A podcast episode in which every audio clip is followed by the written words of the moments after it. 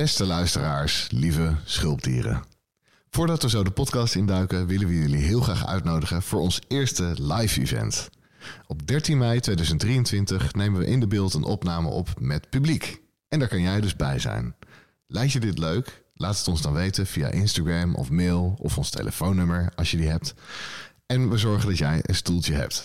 Doe het zo snel mogelijk, want er zijn maar 30 plekjes beschikbaar. Het is een gratis event, dus uh, first come, first serve. Um, de aflevering die we opnemen, de dertiende, is net wat anders dan onze gemiddelde afleveringen. Want we laten hier vier gasten aan het woord die allemaal hun eigen schulpverhaal met ons gaan delen. En daar kan jij dus in meedenken, live.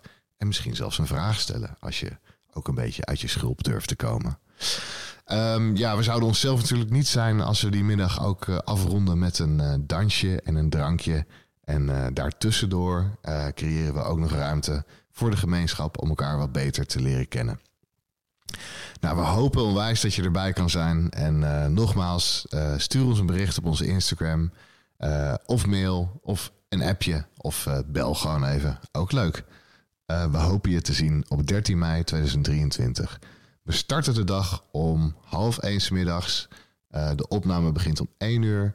En we zijn rond zes dus een beetje klaar. De opname zelf duurt een uur of twee. Mocht je het niet helemaal weer uit kunnen zitten tot zes uur. Um, we hopen jullie allemaal te zien op 13 mei 2023. Dankjewel, tot dan en veel plezier met een nieuwe aflevering. Dit is Uit je Schulp, de podcast. Ik ben Vee. En ik ben Joris. En samen vragen wij ons af... Hoe kom je uit je schulp? En wat is een schulp eigenlijk? Wanneer ben je erin gekropen en wat heb je er ooit aan gehad? We zoeken het uit door te praten met mensen die werken in mentale gezondheid en persoonlijke ontwikkeling. Maar ook gewoon met iedereen die een ervaring met ons wil delen over hoe die in het eigen leven uit de schulp is gekomen. Want dat maken we tenslotte allemaal wel mee. En meestal zelfs meerdere keren. Door de verschillende verhalen en inzichten te delen, hopen we om iedereen die luistert te helpen om ook een klein beetje uit je schulp te komen. Iedereen is welkom. Want iedereen is wel eens uit zijn schulp gekropen. Pak een drankje, schuif lekker aan, laten we beginnen.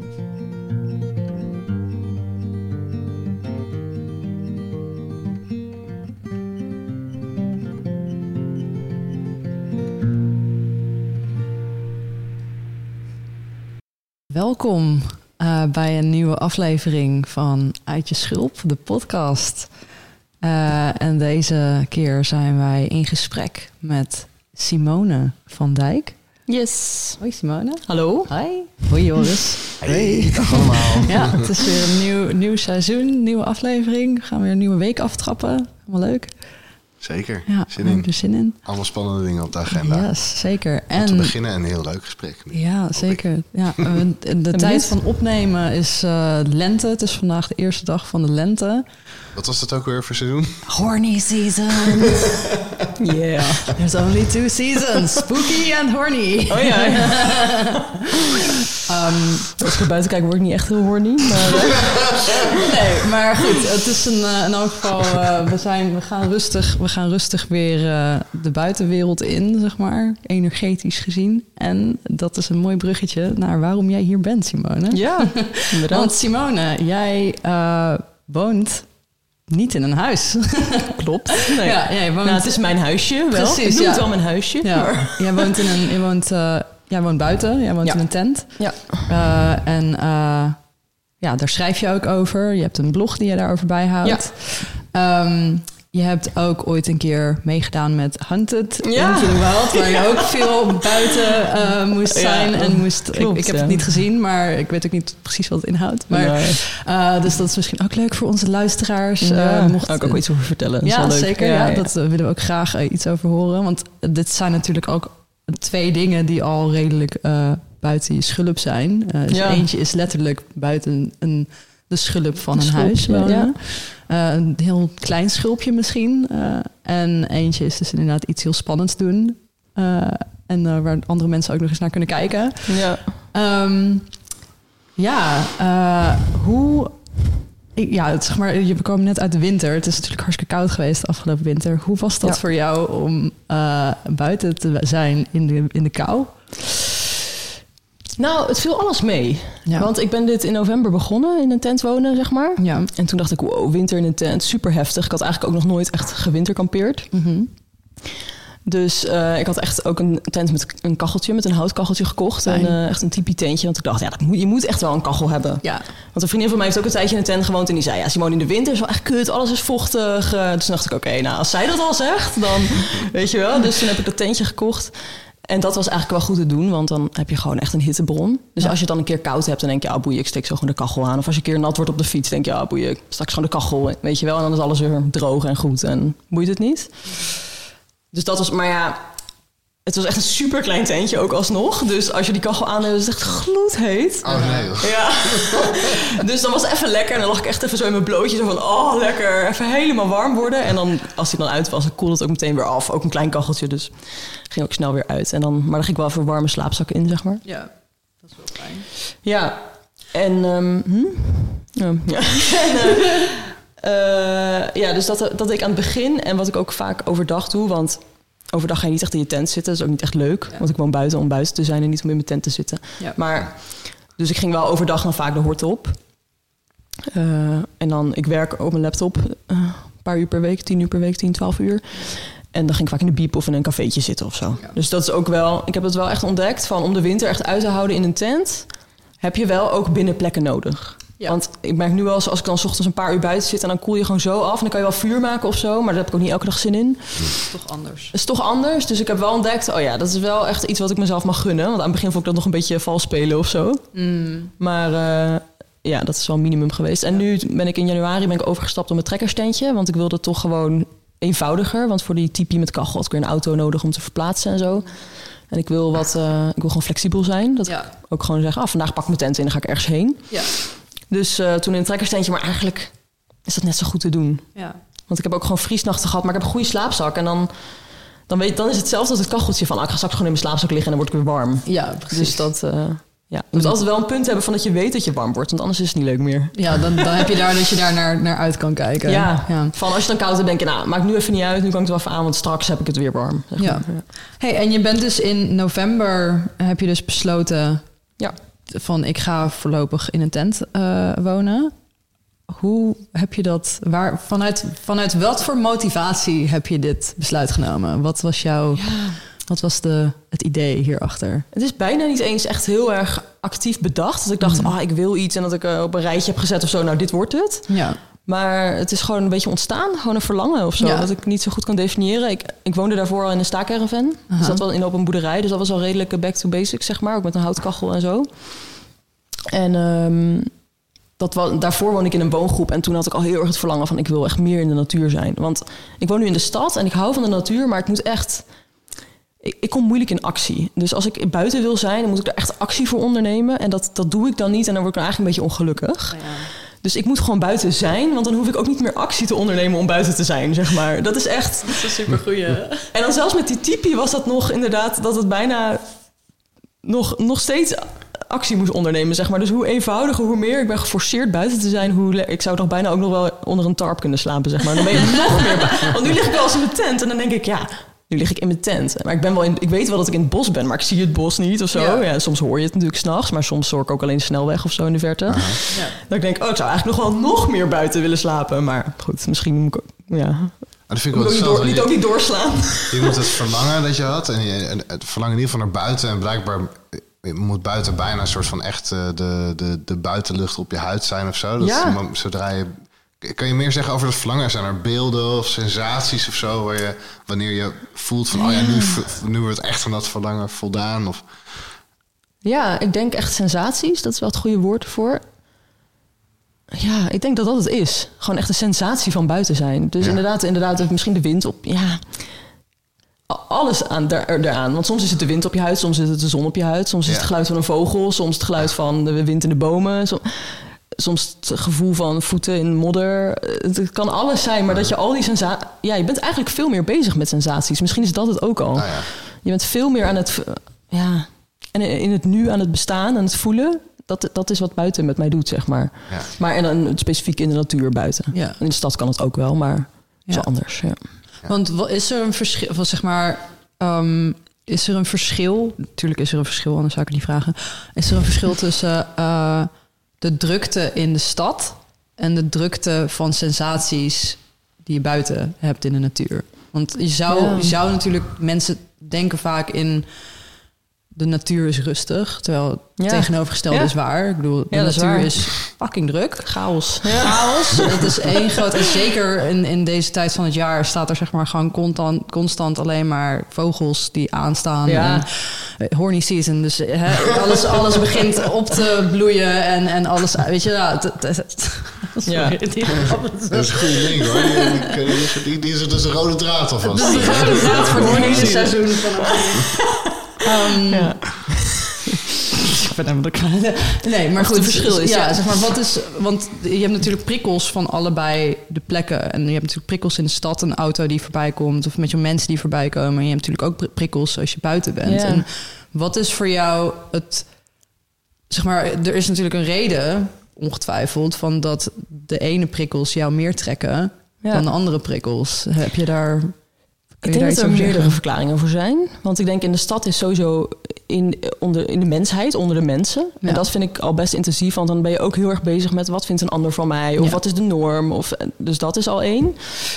Het tweede is, het las ik laatst ergens, eh, in een boek van Miriam Lenswood. Kennen jullie die? Nee. Zo'n Nederlandse vrouw die in, de, in Nieuw-Zeeland in de wildernis leeft met haar man. Echt super tof, toffe vrouw. En zij zei iets van, eh sliep ze in een hotel een keer of zo. Ze zei ja, in de, in de stad ben je continu omgeven door levenloos materiaal.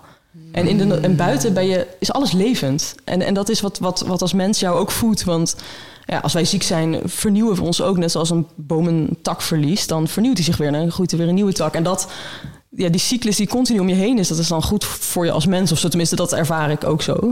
Wat zij dan ook ervaarde. Ja, je bent dichter bij de natuurlijke cyclus. Ja, ja, dat. En, en inderdaad, ja, je bent, als je continu omgeven bent door stenen of zo...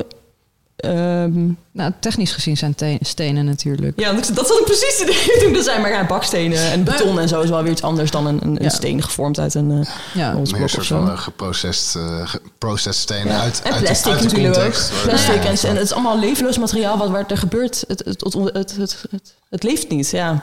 Ja, weet niet zo goed hoe daar- dat, eh, kan ik wel op inhaken, maar dat ga ik nu verder niet heel lang doen. Maar, zeg maar daar, daar, af en toe denk ik daar net ook over na van in de stad en, en dat dus inderdaad alles daar soort van levenloos lijkt. En inderdaad Ja. man-made materials, dat, dat, dat we dat ook klassificeren als een soort van dode dingen. En ik denk dat eh, wat eh, voor mij in elk geval persoonlijk is, is, is dat, dat ik zeg maar probeer om nu ook, want ik ben, ik, ik ben ook heel veel buiten en Ja. voor mij is dat ook veel fijnere. De prikkels die daar buiten zijn, zijn veel fijner voor mij om, Ja, om te processen. En ik merk dus dat als ik dan eenmaal in de stad weer ben, dat het dan voor mij een soort van de truc wordt om dus de, het leven te vinden in die levenloze dingen. Ja, ja dat vind ik ook. Hij is er wel, hij Dat- is er wel. En dat is, dat is super mooi inderdaad. Ja, maar dan zoek je het is toch wel weer naar de natuurlijke aspecten. Ja. Dus dan zoek je het niet in de, in de Ja. levenloosheid, maar dan zoek je naar het leven wat er wel is, toch? Ja. Ook. Ja, je wordt bijna een andere, andere diersoort in de stad, hè? Zo. Ja. Nou ja, en de- de- andere de- dingen doen ertoe. Want in, in de natuur ben je echt bezig met de pure basis. En dat is leven eigenlijk. Gewoon bestaan. Mhm. En vernieuwen. En eh, eh, inderdaad, de cyclus van het leven doodgaan en weer opnieuw geboren worden. En dat soort dingen. In de stad zijn er zoveel andere, ja, voor, vind ik, irrelevante dingen. die je eigenlijk heel erg uit het nu halen. En heel erg gaan over controle en over grote processen en consumptie. En hoe verhouden we ons ten opzichte van elkaar. En cultuur en dat soort dingen. Ik, ik ben niet tegen de stad of tegen mensen of zo. Want ik, hou, ik ben ook heel sociaal. Ik hou heel erg van mensen. Ik vind het ook leuk om in de stad te zijn. Maar ik wil mijn basis in de natuur hebben. Ja. En dan af en toe naar de stad kunnen. In plaats van andersom, zeg maar. Ja. Ja. Ja. En, en misschien ook dat er,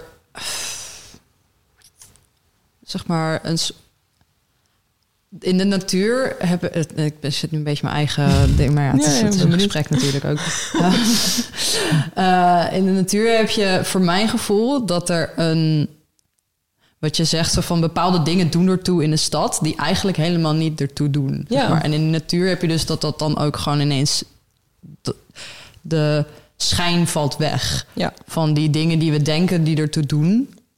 Eh, zo van of je, of je wel of niet die promotie krijgt. Of je wel of niet, weet je, wat, wat die en die wel niet van jou vinden. Ja. Of wat je draagt. Of wat je, Ja. eh, weet ik veel, wat voor letters er achter je naam staan of zo. Like, ja, die dingen die, die doen er allemaal niet toe. Nee. Ja, maar gedeeltelijk ook weer En wel. gedeeltelijk ook weer wel, want inderdaad. Wat je, wat je zegt, wat je, wat je draagt. Dus ehm, ook in de natuur ga je toch ook snel weer bezig. eh, tenminste, als ik denk aan de mensen die in de natuur leefden vroeger, of stammen die nog steeds natuurlijk, zijn ook bezig met, eh, met decoratie, met eh, het aankleden van ritueel. Ja. eh, Ja. eh, op allerlei manieren aangeven wat verschillende rollen, functies zijn. Ja. Eh, de, ehm, dus het esthetisch komt wel heel snel. Ik denk ook aan Merle en mij net op reis. Weet je wel, dat we in de natuur lopen en dat we dan eh, een, een, een, eh, heel rode klei geven... waarmee we op elkaars lichaam kunnen schilderen. Ja. Weet je wel, zo. Ja, dan ga je dat Ja. doen Maar- en dan ben je... Dus dit, en, dus, en er is... In de, maar in de, in de stad... Dus, dat vind ik wel interessant. Want in de stad is dat... ehm, eh, komt het voort uit iets anders. En, en, daar, is, en daar was het ook een beetje zoek naar. Je wordt bijna een soort andere diersoort in de stad of zo. Je, je komt in een, in een heel groot systeem waarvan misschien maar een heel klein stukje van jou is. En, en waarvan je zeker van een heel klein stukje bewust een keuze maakt of zo. Van ah, hier, wil ik, hier wil ik in meegaan. En voor een heel groot gedeelte eh, worden we natuurlijk best wel zo sterk beïnvloed dat we meegaan in bepaalde Ja. ideeën van behoeftes of verlangens. Of wat dan ook. De tribe, zeg maar, om het even dan weer naar een soort van een basisding te brengen. De, de soort van de, de categorieën, de bestaanscategorieën zijn al uitgedeeld in de stad, als het ware. En daar kan je je bij aansluiten. Terwijl in de natuur kan je je eigen soort van categorie worden. Ja, want dat is het denk Dus ik. het, is niet, het is niet alleen maar natuur en stad. Want ik, ik heb daar wel eens over nagedacht van... Inderdaad, zou ik dan meer passen of zo bij zo'n eh, een- zo'n zo'n primitievere stam of zo? Ik zeg het nu even heel blunt. Maar, of, of eh, in de oudheid of eh, had ik in de Keltische tijd gepast of zo. Dan denk ik, ja, maar dat is het ook niet. Ja. Want Ja. het is eigenlijk ook gewoon mensen versus alleen zijn. Dat is het Ja. ook deels. Ah, Want ja. in de, ja, ik noem het even de stad, hè, maar we Ja. dan maar gewoon Ja. de, be- de bebouwde kom, zeg maar. Of de, de- gewoon de, de, de maatschappij, laat ik het Ja. zo zeggen. Gewoon Daar heel ben je Nederland continu, minus een paar groene stukjes.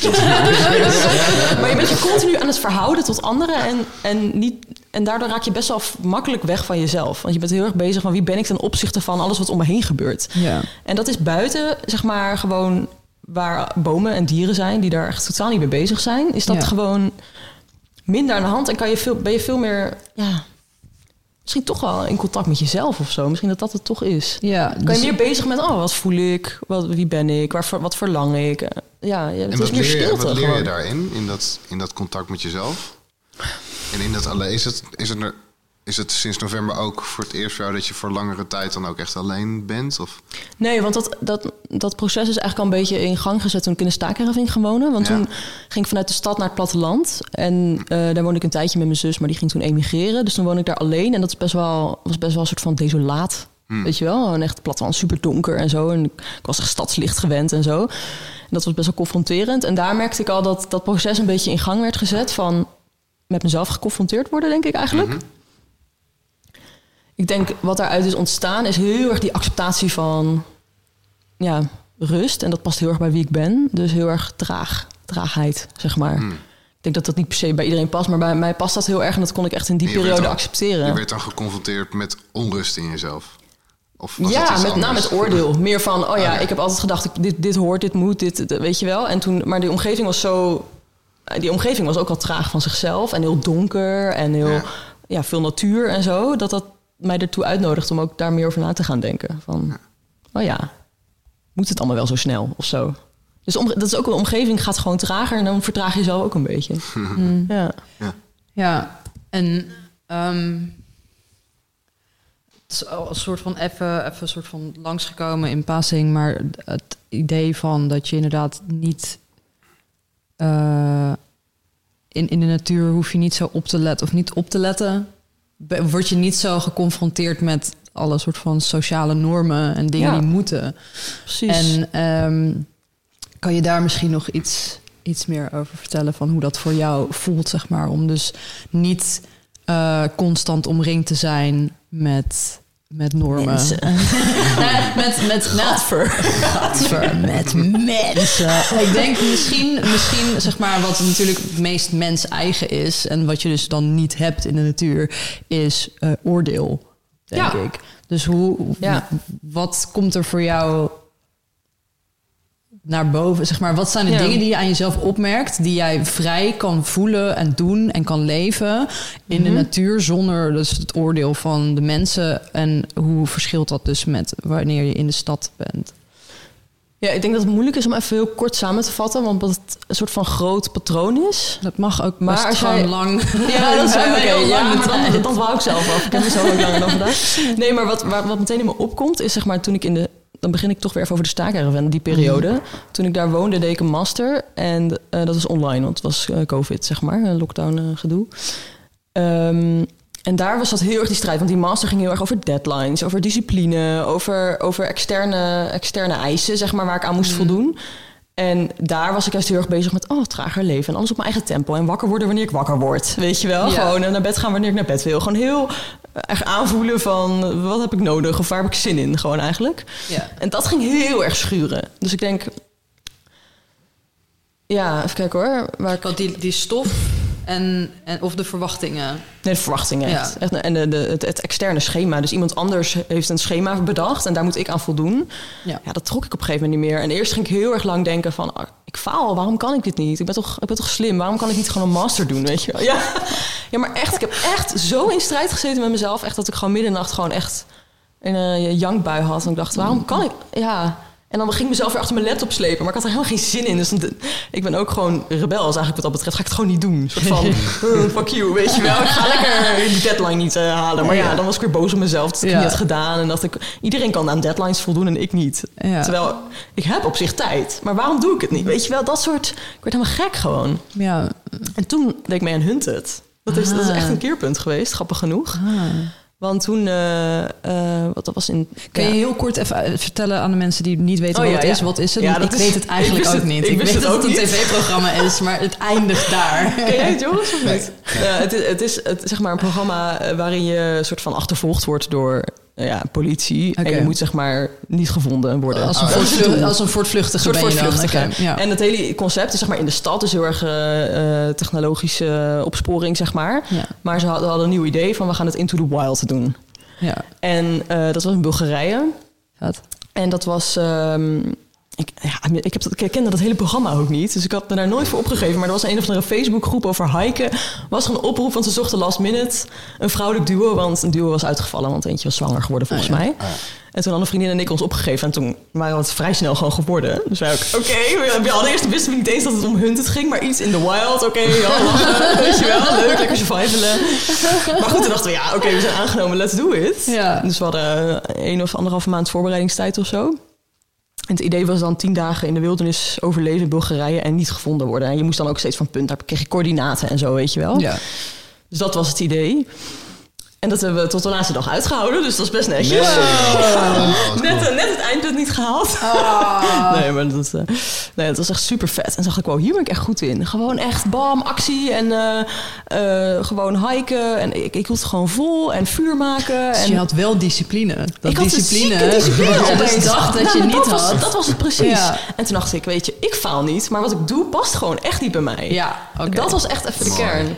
En dat, ik heb echt, de dag dat ik thuis was, ook gewoon die master afgezegd. Ik dacht echt, fuck it, ik kap ermee. Waarom moet, er, waarom moet ik een master doen? Waarom moet ik die afmaken? Echt, ik had hem echt al bijna af. Ik moest echt nog twee of drie vakken of zo. Ik dacht, nee, ik ga het gewoon niet doen. Want als ik die master niet leuk vind, dan vind ik waarschijnlijk die baan ook niet leuk. Want dat zal hetzelfde, ja, maar het zal hetzelfde soort eisen aan me stellen. Ja, Dus precies. En dat is, dat is zo'n mooie, super sterke realisatie ook. Als je, als je dat inderdaad kan zeggen van... Ons wordt vaak aangeleerd van je moet iets kunnen, je moet dit ding kunnen doen. Ja. En als jij het niet kan, dan ben Ja. jij niet geschikt voor het ding. exact. Terwijl misschien is het ding niet geschikt voor Nou, mij. precies. En het probleem is, het ding is een soort van heel erg eh, breed getrokken. Van dit, is Ja. het- dit zou het ding moeten zijn voor iedereen. Dat is dan een beetje de opvatting. Iedereen moet gewoon studeren en zo hoog mogelijk. Ja, Ja. Super Nou ja. goed. Ja. En het voelt wel, want dat is denk ik ook een beetje dan een moeilijke beslissing die je maakt. Van, oh, ik weet, ik ben best intelligent, ik heb gewoon hersens, ik kan goed nadenken. Maar ik ga niet die master doen. Dat voelt dan bijna tegenstrijdig. Want Ja. als je slim bent, doe je dat toch? Ga je toch studeren? Ja. Weet je wel? Terwijl als je slim bent, kun, ja, ik bedoel, je kan zoveel andere dingen met intelligentie doen. Want je kan ook, eh, ja, weet ik veel. Ik ben nu erg into haken. Nou, Ja. ik merk gewoon, ik, heb, ik, ik snap vet snel hoe dat ding in elkaar zit. Weet je, en denk ik, oh ja, dit is ook handig om. En daar het is is zoveel meer dan, dan, dan een universiteit, eh, Ja. weet je wel? Ja. Ik denk dat dat ook wel een, een een, een ding is van ehm, dat wij zo snel onze autoriteit buiten onszelf leggen. Dus dat dan instituten zeg maar altijd het allerhoogste zijn in, ons, in onze eh, beleving van Ja. hoe je iets kan leren. Dus dat, hoe, dat alleen een hogeschool of alleen een universiteit of alleen een PhD eh, jou de autoriteit geeft of jou de juiste soort van beleving geeft die jij nodig hebt om iets te snappen. Terwijl natuurlijk als jij de tijd hebt om je in iets te verdiepen, dan hoeft dat niet per se via een, via een Nee. instituut. Als jij iets heel belangrijk vindt, Ja. En het is natuurlijk ook wat we belangrijk zijn gaan vinden. Want zijn cognitieve intelligentie gewoon belangrijker Ja. gaan vinden dan En, en het is ook niet, creativiteit of precies, whatever. het is ook niet dat, zeg maar, dat instituten geen, geen belang hebben of zo. Want natuurlijk, het zijn, het zijn er, ik bedoel, ja, het zijn hele belangrijke dingen die je op een hele mooie plek kan leren. Maar Ja. we doen vaak alsof. Het- En waarschijnlijk het onderwerp van de master vind je nog steeds interessant. Ja, ja, precies. Dus, eh, Ja. Gewoon, het, is, het is een manier van leren. En dat is denk ik wat we ook. Het is, en het is één van de opties. Het is één van de Maar opties ja. en één manier van leren. Ja. Terwijl er ook hele andere manieren van. eh, de- weet je wel, dat, datzelfde eh, dezelfde lesstof eh, aankaarten. ja, Of hoe zeg je dat? Aangaan. boren. Engagen wil ik zeggen, maar ik Oh, probeer ja. meer Nederlands te praten. Ehm, ja, ik ben benieuwd ook dan. ehm, wat, wat kwam je daarin tegen wat je moest, moest overwinnen om te mogen zeggen: ik, eh, ik hoef dit niet af te maken? Wa- Wat was het? Wat allemaal was het van jezelf, vanuit je opvoeding, vanuit eh, misschien maatschappelijke, sociale Ja, goeie. druk of eh, contexten? Ja, het zijn heel veel dingen, denk ik. Maar Ja. wat nu even het eerst in me opkomt, is inderdaad mijn opvoeding. Is dat mijn ouders me altijd heel erg gesteund hebben in gewoon doen waar ik blij van word. Ja, Dat is heel goed. En dat is heel erg tegenstrijdig met natuurlijk het schoolsysteem. Die zegt, nee, je moet discipline hebben en doen waar je blij van wordt, komt op twee. Ja. Zeg maar. ja. Zo van, weet je, dat, tenminste, dat, daar, daar frustreer ik me nog wel eens met terugwerkende kracht over op school. Een soort van plezier was minder belangrijk dan prestatie. En ik denk, huh, waarom eigenlijk? Calvinisme, kan ik je vertellen. Ja, ja, precies. Maar toch? Nee, het is nee, eigenlijk nee. meer dan nee, is nee, want dat, dat, is, dat idee is groter dan alleen Het is ook gewoon een soort van functie is hebben. dat niet een Een beetje functie onze, voor het geheel, onze want- Nederlandse aanpak? Zo van, hè, eerst gewoon alles afmaken en plezier komt daarna wel. Nee, want dat is, een- dat is overal waar dit soort schoolsystemen zijn. Is het, Is die ook het gewoon een stukje kapitalisme? Een soort Ja, van, ja. van je moet gewoon, je, je, je moet nuttig zijn voor het geheel. Ja, het en jouw is- individuele plezier is niet zo belangrijk Ja. voor de, weet je wel. Ja. Ja, dus wel een idee van, van autonomie. Je mag doen wat je wil. Je mag een richting kiezen die je wil. Maar inderdaad, eh, nut hebben. eh, in de Ja. school word je voorbereid op eh, zodat je past in de context daarna, Ja. zeg maar. Ja, dus, Maar die context zo breed is, maar goed, dat even te ja, ja, nee, precies. Nee, het is, Nee, ja. daarom Ja. loopt onderwijs ook altijd zo achter. Omdat- Ja. ja. Maar goed, mijn ouders en, en eh, met name mijn moeder, die heeft altijd heel erg, die was altijd heel erg van, af vind je het niet leuk, nou stop je er toch mee. Met mijn master was ze ook, af vind je het niet leuk, nou dan kap je toch. Boeien. Ja, supergoed. Dus dat was heel chill en daar, daar, daar, ik ben daar altijd gestimuleerd om echt gewoon iets te doen waar ik blij van word. Dus dat, dat helpt al wel. Want dat, zit, dat stemmetje zit al in je hoofd. Weet je Ja. wat mag? Want als je ouders Ja. hebt die zeggen van... eh, nou, doorbeuken jij en eh, Ja. een, een tien halen of zo. Dat is natuurlijk wel heel anders. Want dan doe je dat ook voor de goedkeuring van je ouders, zeg Ja. maar. Dus dat, dat hielp al wel, denk ik. En het gevoel hebben dat ik wel iets kon. Dus dat ik dat hunten deed. soort van, oh ja, ik ben wel capabel. Dus Ja. die, dat, ik hoefde niet meer aan mezelf te bewijzen... dat ik capabel was door die master te halen of zo. Mhm. Dat, Ja. ja. dat is toch jammer dat dat dan moet. Want achteraf denk ik, ja... en dat, heb, dat voel ik nu ook veel meer... als soms dingen voelen als falen... ik moet er gewoon van uitgaan dat ik capabel ben. Ja. Dat ik gewoon goed ben. Dat ik, dat ik iets goeds kan, iets goed ben. Ja, Alleen, toch- misschien heb ik het nog ja. niet gevonden of wat dan ook... maar dat, ik hoef het niet te bedenken nu... van waar ben ik dan goed in... en dan moet je dat gaan forceren... en dan ga je allerlei dingen uitproberen. Maar het is wel mooi, dat doen we meteen denken aan een soort van proeven, proeven des bekwaamheids of zo. Weet je wel, van... eh,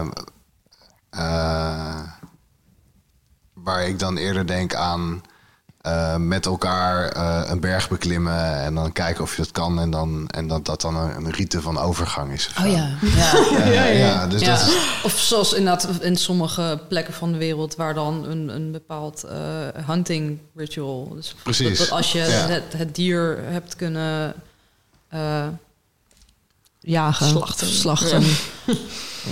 Eh, Ja. Ja. Dat, dat dat dan inderdaad ook een soort van overgangsfase is. ja. en dat je- programma was dan ook zoiets heel, gewoon Ja. heel, heel kort eigenlijk, maar heel intensief. En dan tien dagen waar je fysiek bezig bent. En waar Ja. je mentaal en fysiek moet komen. En creativiteit natuurlijk, want je Ja. moet dingen oplossen. Precies. Ja, en ik kom er dus steeds meer achter dat de dingen waar ik goed in ben en waar ik blij van word en zo, dat dat niet per se heel erg de dingen zijn die waar je mee grootgebracht wordt. Zeg maar inderdaad, dat, dat die cognitieve prestatie en die discipline. Ik, kwam- ik kom hier te laat omdat ik gewoon echt zo niet met tijd om kan gaan. En ik, ik word zo agressief als ik vroeg op moet staan met een wekker. En ik dacht altijd van dat ik mezelf daarin moest forceren, zeg maar. Want ja, iedereen staat toch vroeg op, waarom doe ik dat dan niet, weet je wel? En nu denk ik, ja, fuck it, als ik laat op wil staan, waarom niet? Of zo. Huh?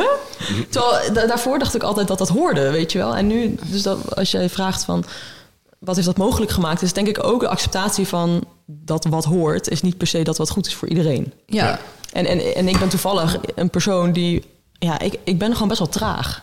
Gewoon in heel veel dingen. Ik heb gewoon een heel beetje wispelturig. Dus dan kan ik helemaal in, in één ding verliezen. En dan, en dan raak ik dat opeens weer helemaal kwijt. Weet je wel? De, en dan vind ik die master leuk. En een half jaar vind ik die toch niet meer leuk. Of zo, weet je wel? En Ja.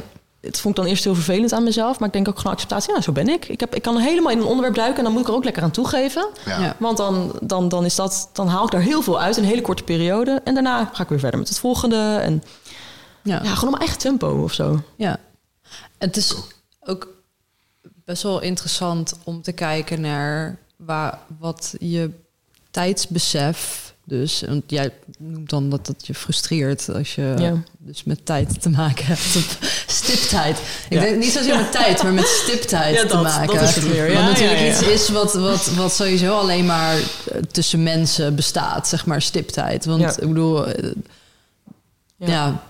voor de bomen maakt niet zoveel uit wanneer ze. Die weten precies wanneer ze. Ja, die doen het als ze er klaar voor maar die zijn. doen het inderdaad als ze er klaar Ja. voor zijn. Zeg maar, nu is het natuurlijk. Het lente is begonnen, dus nu gaat het sap omhoog. Ja, Maar ja, dat is ook niet alsof dan zeg maar alle bomen gaan en dat dan eentje soort van daar nog niet klaar voor is en dat de rest van, yo, dude, wat ja dat dat een faler is. of Ja, zo, precies. Zeg Zo maar, van, van- beter, niet, Ja, ja, ja. beter niet kunnen bestaan. Precies, Nee. ja. Zo Ja, maar, lekker, like, oh, je bent te laat met het sap, dus nou, nu moet je Cancel. stoppen met dood. Ja, nu moet je precies stoppen met boom zijn. Ga jij maar, ja, ga jij maar misschien is worm iets voor jou. Ja. Eigenlijk ook in die, als je heel meta dat bekijkt, bestaat falen dus eigenlijk bijna niet. Ja, dat vind ik een hele En falen mooie. bestaat eigenlijk alleen ten opzichte van een bepaalde norm of een bepaalde opvatting. Oeh, kan je dat nog een keer zeggen?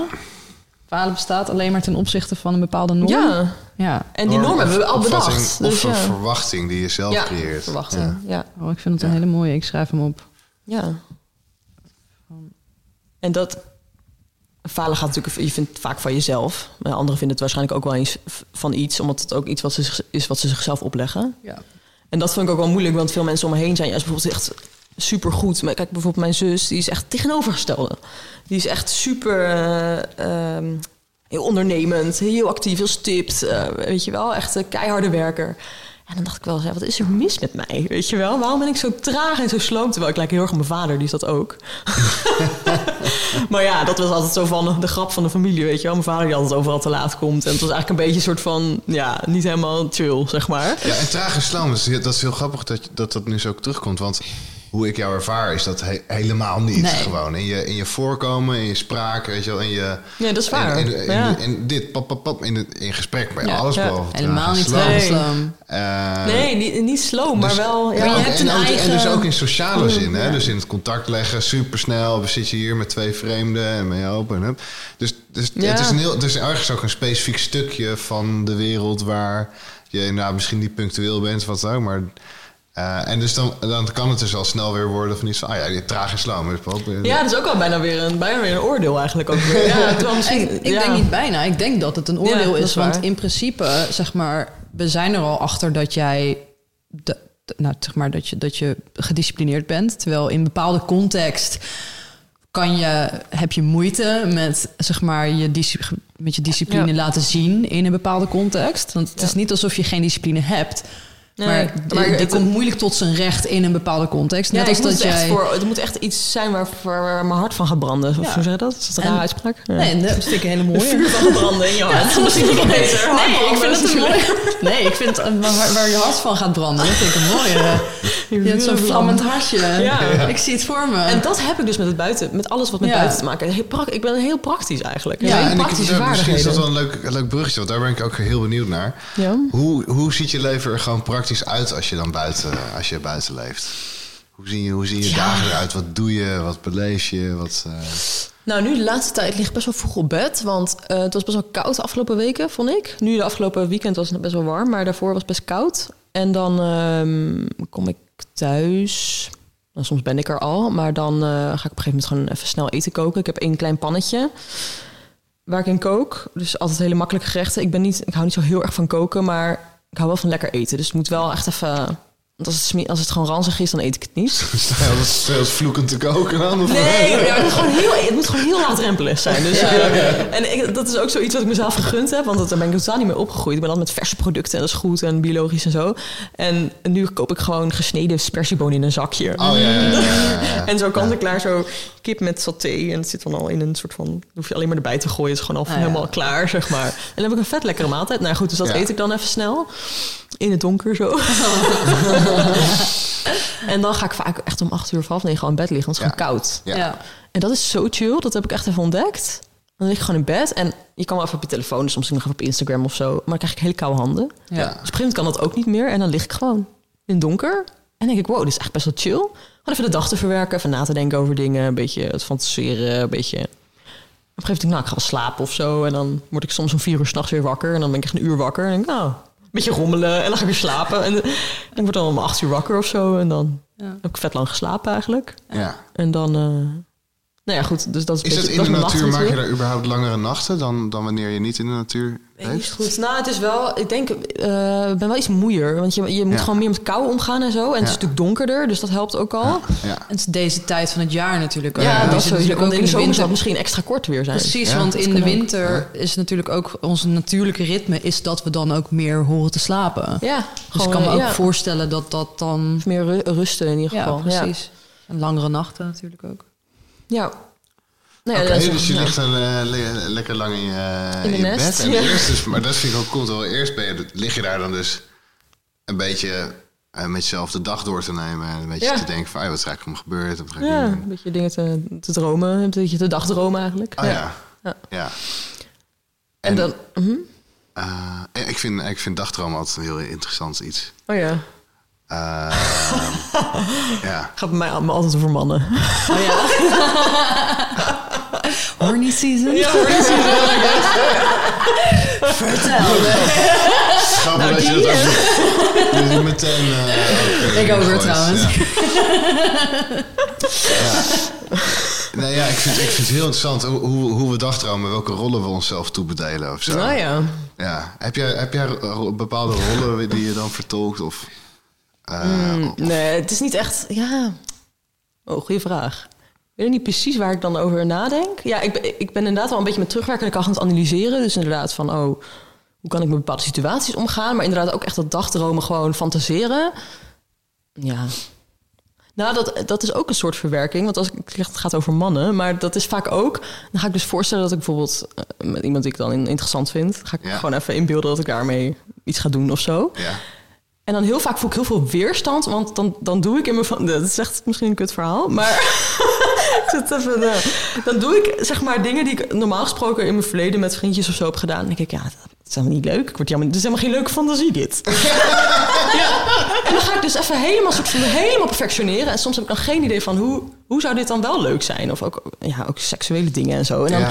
en dan, denk, ik- dan denk ik, wow, dit is eigenlijk best wel goed. Want ik ga nu eigenlijk soort van helemaal bedenken van waar voel ik me eigenlijk echt goed bij? Waar Ja. heb ik echt behoefte aan? Ah, weer is die, cool. die moeten en die normen gaan dus ook... Je hebt dus letterlijk weer Ja. die ruimte waarin je helemaal kan kijken wat past er bij mij en niet zozeer Precies wat, dat. wat wordt er verwacht. Ja, en wat ben ik altijd gewend om te doen? Wat want ja. Dat merk ik dus, eh, om heel even snel een segue naar, naar horny season en, en- en mannen en zo. eh, maar nu we daar toch over hebben.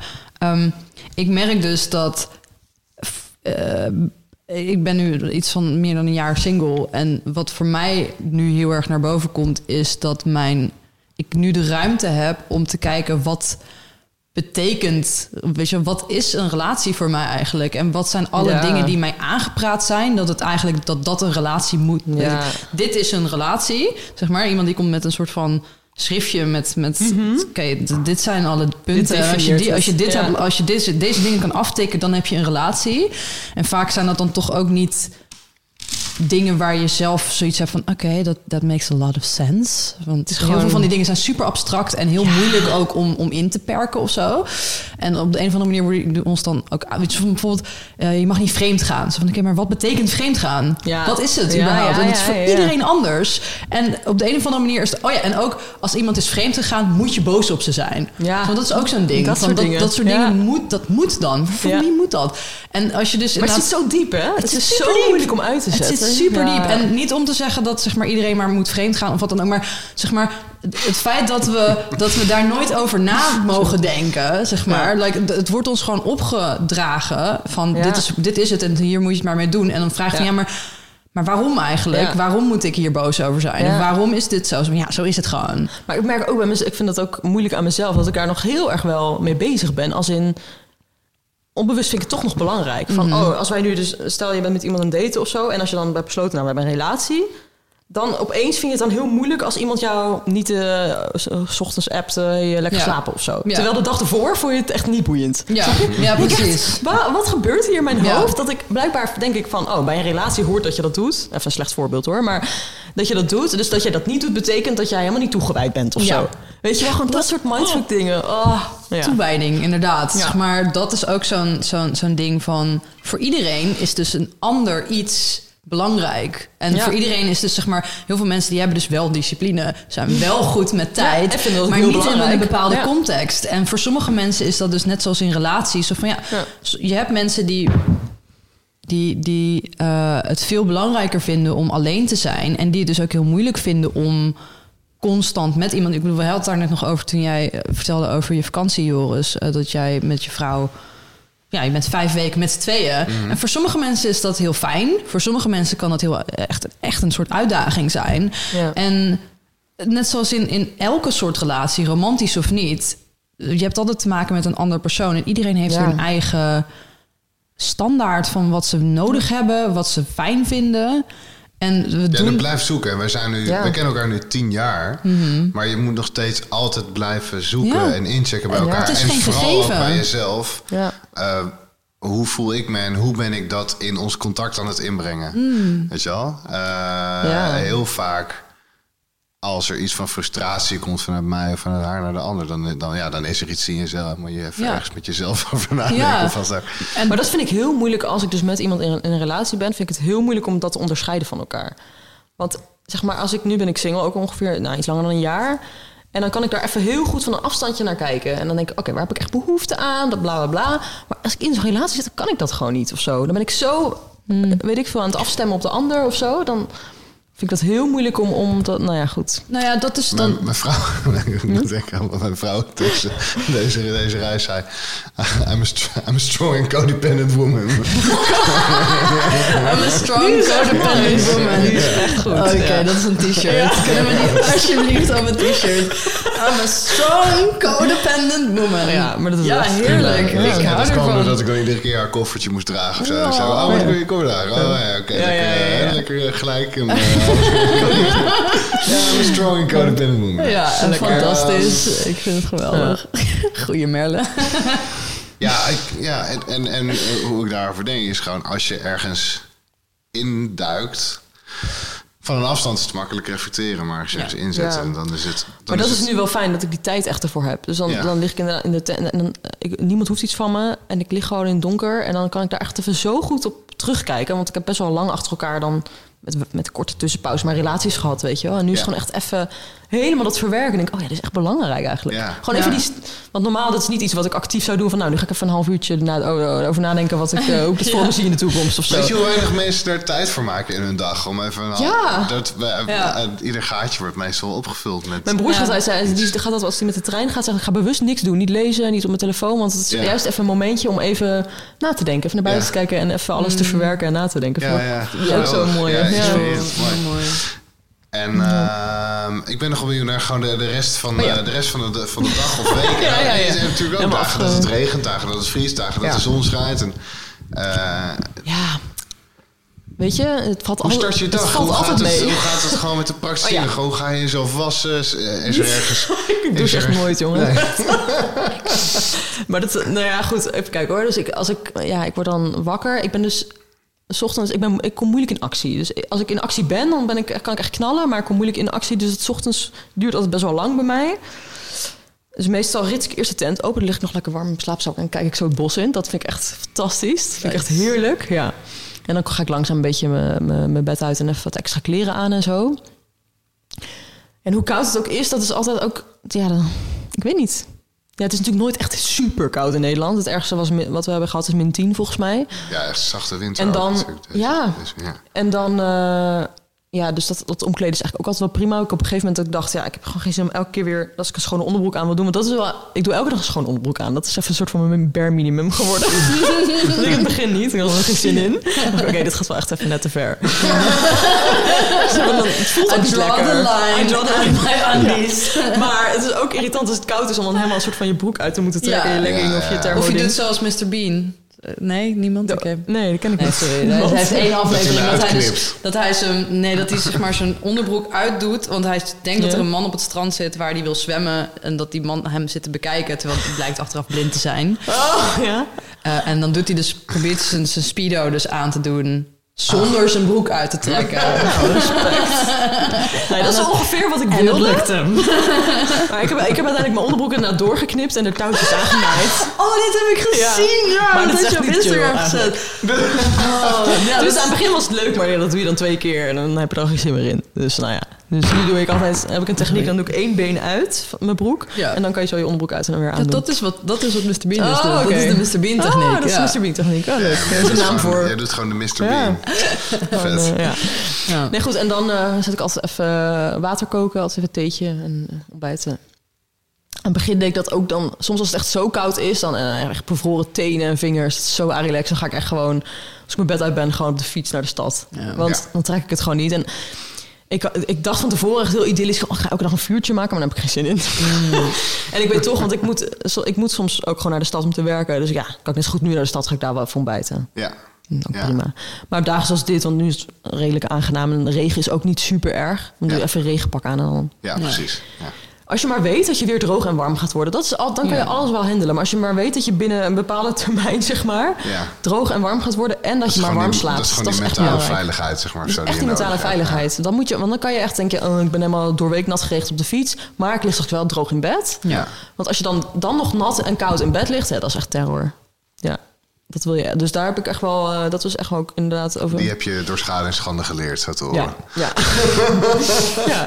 ja maar ik dacht, als ik het vol wil houden, dan moet, ik- moet ik wel. Ik, ik moet ook gewoon werken overdag en zo. Ja, dan ga ik niet. eh, als ik dan al niet te slapeloze nachten heb. Is, kijk, als je één keer. Ik heb één keer eigenlijk. Eigenlijk best weinig. Ik heb één keer gehad dat ik. Had ik even net niet de goede spullen mee toen ik even een weekendje bij mijn ouders was geweest. Want eh, die waren op vakantie, dus die ging ik huis oppas. En toen had ik, was ik mijn slaapzak vergeten, dus ik had er maar één mee in plaats van drie. en toen had ik echt heel koud de hele nacht. Ja. Maar toen dacht ik ook, oké, dit is nu één nacht, morgen haal ik weer een nieuwe slaapzak op, whatever. Weet Ja, je wel? Ja, Gewoon de hele, hele nacht in Netflix drie, in gekeken. drie slaapzakken slaap je normaal. Nee, dat was ja, want ik, ik, aan het begin wilde ik niet allemaal nieuwe spullen kopen, want het is best duur. Al die, eh, Ja. als je tussen, eh, toen heb ik een paar. spullen zijn echt super duur. Ja, dus toen heb ik een paar dingen gewoon bij elkaar gescharreld. Dus ik Ja. had een donzen slaapzak voor mijn ouders en ik had nog een mummy zomerslaapzak voor mezelf en dan nog een vlies eh, ding. Oh, ja. En nu heb ik net, net een nieuwe slaapzak gekocht. Hey. Want nu dacht ik, nou, oké, nu, eh, nu vind, weet ik dat ik het leuk vind en dat ik het voorlopig nog wel wil doen. Dus dan is een goede slaapzak wel fijn. Ja. Ja. Maar pff, het is duur. Ja. Maar denk ik, ja, weet je, dit is mijn bed. Dit is elke dag mijn bed. Dus ja, er mag best wel even wat geld eh, in Ja. zitten. Ja. Zeker. En Ja, mensen matjes? investeren ook in een matras. Eh, matje, ja, ik sliep altijd op schapenvelletjes. Ja. Maar omdat ik nu alles eh, mijn backpack en op de fiets mee wil kunnen nemen, is dat niet zo handig. Want zwaar? Zo? Het is ja, zwaar en groot. Ja. En dan heb je er toch al twee nodig op elkaar om een beetje warm te zijn. En je hebt natuurlijk die, die inflatable dingen, die zijn heel efficiënt. Ja. Dus daar slaap ik nu op. Ja. Maar ik vind het niet heel handig, want soms gaan ze dan opeens lek of zo s'nachts. Of Ah, ja. ik vind Maar je luchtdingen... breekt dus vaak op, eh, ook en verhuist. En hoe, hoe, ja, hoe dat is dat? Want ja, dat is een beetje... eh, Hoe is de hele logistiek ook van Ja. waar, waar mag je en waar niet? En hoe, hoe, hoe, hoe, doe je dat in Nederlands? Ja, even kijken hoor. In het begin heb ik er, ik heb er eerst een maand gestaan. Toen ging ik een week op vakantie. Dat was al gepland naar Schotland. Dus toen was het ook weer even alles opbreken, even alles drogen. Even weer, oké, wat ga ik nu weer meenemen? Dat is wel heel leuk. Toen heb ik in januari heb ik drie weken op het huis van mijn ouders gepast. Dus dat, was- dat vond ik toen een beetje vals spelen. Maar ik dacht, ja, dit is ook gewoon... Ik leef ook gewoon nomadisch. Dus dan Ja. is het dit is juist ook heel erg leuk. Ja. En toen eh, dacht ik, nee, ik wil met mijn trekkersteentje. Dus toen heb ik weer mijn spullen gepakt, het trekkersteentje. En toen een maand later heb ik een weekendje op het huis van mijn broer gepast. En dat was weer even zo'n moment van... eh, en toen wil ik nog minder spullen. Dus zo gaat het steeds, ga ik steeds een beetje weer alles herorganiseren. En, eh, eh, steeds minder eigenlijk vooral, steeds efficiënter. Ja. Eh, wat was je vraag ook alweer? Ehm, hoe werkt dat in Nederland? Oh ja, waar ik sta en zo Ja, dan bedoel je. ja. Ja. dus ik sta gewoon op kampeerterreinen. Ja, oké. En ik sta heel vaak op, de, op, op dezelfde plek. En daar is dat een soort van gedoogd. Ja. Ehm, Dat je langer dan een ik, want je, eh, Ja. er is een maximum Ja. aantal dagen of zo. ja, maar dat is ook wel lekker aan het opbreken. Want dan voel ik me ook niet zo bezwaard. Want ik weet ook weer, elke maand ben ik ook even weg. Ja, En nu had ik een nieuw idee, want ik wil eigenlijk ook meer wandelen. Want ja, buiten kamperen is leuk, maar ik ben overdag nog vaak binnen. En ik wil eigenlijk nog meer buiten zijn. en dat buiten wandelen is echt, dan ben je gewoon de hele dag fysiek bezig. Je bent echt buiten. Je hebt ook wat meer praktische uitdagingen. Want ja, je, ja, je bent echt, echt de hele dag buiten, zeg maar. ja. En je kan nog minder spullen meenemen. Dus nu heb ik bedacht dat ik dan elk weekend soort van iets ga doen. Ga wandelen of naar een andere plek ga of zo. Dus nu heb ik afgelopen Gaaf. drie weekenden gewandeld. En aanstaand weekend ga ik op een ander plekje kamperen. ja. En dan met je hele huis op je rug. Ja, want ik heb eh, de basics in een backpack, dus die kan ik Ja. zo meenemen. En dan heb ik wat extra's in fietstassen. Dus, en die fiets zet ik Ah, dan in de stad en mijn broer woont eh, dichtbij. Dus dan Ja. zet ik die fietstassen daar neer. En dan, eh, daar zitten alle extra dingetjes in. Dus even een extra boek en wat extra kleren en dat soort dingen. En alle basics heb ik in mijn rugtas. Die, en dan kan ik zo weg. Ja. Tof. Chill. Ja, en die tent is ook in 10 minuten ingepakt en opgezet. Dus dat is echt, Ja. ja. echt lekker vrijheid eigenlijk. Ja. Ja. Wat is je huur dan per maand? Is dat een beetje 120 euro. 120 euro per maand. Oh ja, dat is, Maar eigenlijk, dat, dat zou zijn als ik er elke dag zou staan. Ja, Maar dat doe ik niet, dus het is in de praktijk minder. Ik Denk Ha. misschien wel 80 euro of zo. ja, Nou, Oh. is, niet, is niet echt veel.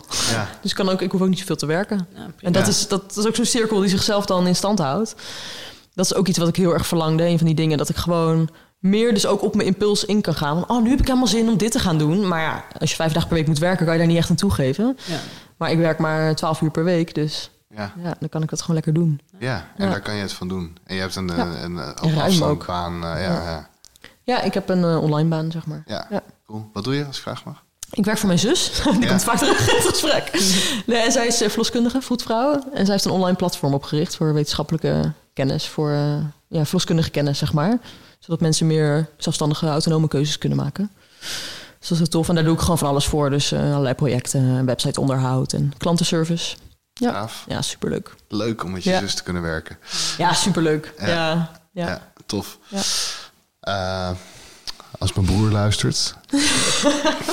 Dit is een uitnodiging. Ja, maar wij vullen elkaar super goed aan. Want wat ik zei, mijn zus is echt super proactief en ondernemend. Maar zij kan soms moeilijk in de, in de rust komen. Dat vindt zij heel moeilijk. En ik ben precies andersom. Ik kom moeilijk in actie, maar ik ben heel goed in neem de tijd. En oh, de deadline niet gehaald. Ah, boeien, doe toch volgende week. Weet je wel? Ja. En daarin, dat is soms frustrerend. Maar meestal kunnen we, we kennen elkaar natuurlijk ook heel goed. Dus we kunnen elkaar daar best wel goed in aanvullen en voelen. En dat, is, eh, dat werkt echt heel leuk. En dat geeft mij ook het gevoel dat ik ja, ik pas dan ook echt in dat bedrijf, weet je wel? Want zij kent mij ook en zij weet van, nou, Ja. eh, Simone wil een beetje, die, ja, die is gewoon een beetje raar. nee, dat vindt zij prima of zo. Ja. En dat is leuk. Ze En dat, eh, accepteert je gewoon. ja, eh, ja, Ja. ja, en dat het een beetje op de flow gaat bij mij, weet je wel? Dat ik de ene week productiever ben dan de andere. En dat, ja. Ja. ook met mijn, daar ben ik ook veel mee bezig met menstruatiecyclus. Dus als ik echt eh, super premenstrueel ben of zo... En dan bel ik met mijn zus en huilend van, oh, alles is kut. En zegt ze, nou, neem je toch even lekker een dagje vrij. oh, chill. Ja, is goed.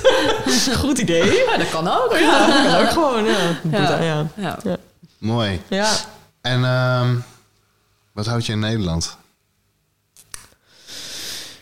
Is, er nog, is er nog genoeg te ontdekken? Of is er... eh, Ik hou gewoon van Nederlandje. Ja? Ja, het is gewoon nummer thuis. nee, ik vind reizen ook wel leuk, maar ik weet niet. Ja, soms denk ik wel, balen dat ik hier geboren ben. Want ja, het, het is, toch, het is toch mijn thuis. Ja, ja, ik, ga ja. er niet zo, ik ga niet zo makkelijk echt... Ik zou niet zo makkelijk emigreren, denk ik echt. Nee. En ik waardeer ook gewoon wel het landschap. Maar als je denkt, eh, eh, nom- eh, nomadisch, dan zou je kunnen zeggen...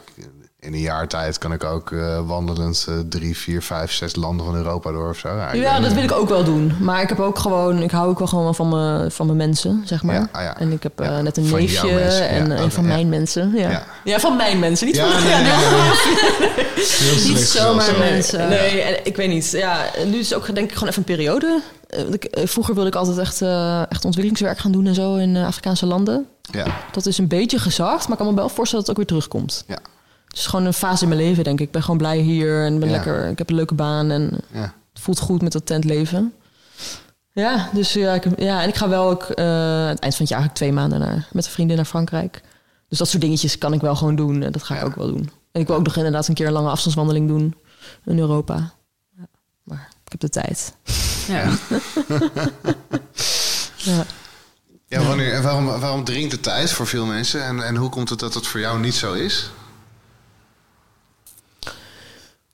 Ja, dat is ook, het heeft allemaal ook met elkaar te maken hoor. Maar ik denk even in, in het beginsel, zeg maar, als we het hebben over dat hele van "Oh, ik faal en dan toch proberen van ja, maar dat is raar. Waarom zou ik van mezelf vinden dat ik faal? Want niemand faalt. Dat, dat hele gebeuren, zeg maar, komt wel een soort van de root.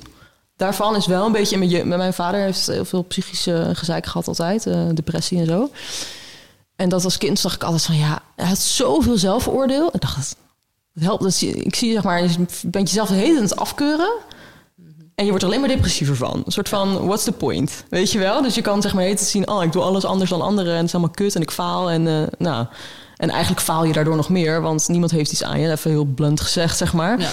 Eh, niet dat, dat dat het doel is... maar het is wel een heel tegenstrijdig eh, gevolg, zeg maar. Ja, En daarom heb ik altijd zoiets gehad van, ja... eh, zo zou het niet moeten gaan of zo. En mijn vader is dus ook iemand waar hij heel erg tegenaan liep. Precies die dingen waar ik ook een beetje mee worstel. Ja, ik weet dus niet of het dan traagheid is... maar wel een ander ritme dan andere mensen. ja. En, en eh, ja, hij is gewoon niet zo alert op, op, op punct- Hij is gewoon niet punctueel, laat ik het zo zeggen. En hij zit soms ook echt in een andere wereld te filosoferen en weet ik veel wat. Hij is heel gevoelig en dat soort dingen. En, en daar, ja, hij is ook heel streng christelijk opgevoed. Dus daar zat heel veel, heel veel wrijving en zo. En ik dacht altijd van, oh, ik lijk op jou, maar ik wil echt niet zo depressief worden als jou, echt never. Weet je wel? Dat is echt een soort van een ode aan mezelf. Of hoe zeg je dat? Een Ja. belofte aan mezelf van, die kant ga ik niet op. Dus ja, en soms, en soms was dat moeilijk, want dan vond ik ook voor mezelf dat ik faal. Maar ik dacht altijd, ja, maar als ik mezelf vind dat ik faal, dan eindig ik nergens. Dus ik moet een soort van ontdekken. Ja, hoe zeg je dat? Ik moet een soort van erachter komen hoe ik ervoor kan zorgen dat ik niet zoveel zelfoordeel heb. Want dat is eigenlijk, ja, dat is eigenlijk het, het ja, het Ja. ergste wat je kan doen. Niet per se wat je doet. Dus dat je te laat komt is niet per se het probleem dat je daarvan depressief van wordt. Maar uiteindelijk word je depressief van het oordeel wat je er zelf over hebt. Weet je wel?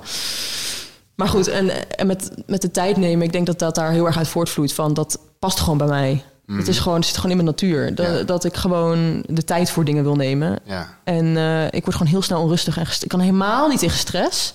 En dan misschien zit daar ook een angstdingetje hoor. Dat ik, dat ik ook bang ben om depressief te worden. Dat ik dus ook soort van, ik moet de tijd ook nemen. Want Ja, anders dan, als ik te veel ga stressen of eh, als ik te veel pressure voel of zo, dan word ik, weet je wel, wat is het, het rampscenario? Dus daar een beetje van beide, denk ik. Ja, Want wat gebeurt er met je als je te veel stress ervaart? ja. Ik weet niet, dan haat ik het leven gewoon. Ah ja, Ja. ja. Dus dan ga je Maar het kan echt al snel zijn. Als ik, heel snel naar een modus. waar je Als ik al zijn. bij, bijna het ergens te laat kom en dan denk ik al, kut, ik ben te laat en mensen vinden me stom of zo. En dan denk ik al, dan denk ik, ah, fuck alles. Echt, eh, fuck, weet je wel, ik haat alles. Gewoon heel Ja. stom. Dat is echt zo'n... Maar dat, die gedachte, daar kan je natuurlijk ook, dat hoeft dan, hoef je ook niet per se te denken. Dus daar kan ik ook wat mee. Maar ik ben, dus soms ontwijk ik stress ook echt. En stress kan ook goed zijn natuurlijk, een beetje stress. Eh, maar in principe, gewoon te veel, heel veel mensen hebben natuurlijk veel te veel stress. Mhm. En dat, dat eh, probeer ik wel te voorkomen. En ik denk dat, dat de remedie daarvoor wel is gewoon de tijd nemen. En ook een beetje dat niet hoeven presteren, denk ik. Ja, stress en eh, een soort eh, weinig recuperatietijd inderdaad. En wat Ja. zeg maar in de kou slapen buiten is ook een vorm van stress. Hè? Maar, ja, dat is waar. Dus dat kan, je, dat, dat kan je dan rechttrekken door te zorgen dat je het goed warm hebt en, en er de tijd voor te nemen en je voor te bereiden. Ja, Eh, maar het is ook een. ja dat is waar. Ja. Ja, Oké. ja, goed. ja, dus, ja, dat is waar. Ja. Maar goed, ik denk dat...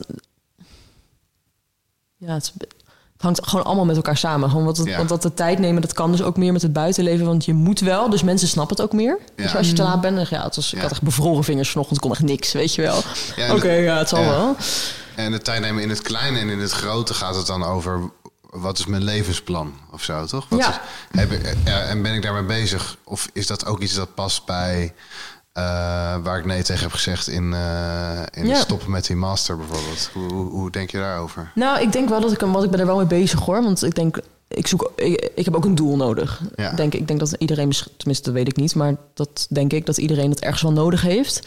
Maar mijn doel is meer in het nu leven. Ja. Dus mijn doel is niet van, oh, dat wil ik over 20 jaar bereiken. Maar meer mijn doel is dat ik rust voel en dat ik in het nu leef. En dat ik blij ben, eigenlijk het plezier ervaar. Ja. Dat is meer mijn doel. Want ik denk wel eens, soms, ik bedoel, ik, dat, ik ervaar dat echt niet altijd. Want ik ben ook, ik heb ook wel eens fases dat ik denk, oh, ik doe niks met mijn leven. En wat ga ik, eh, wat bereik ik dan of zo, weet je wel?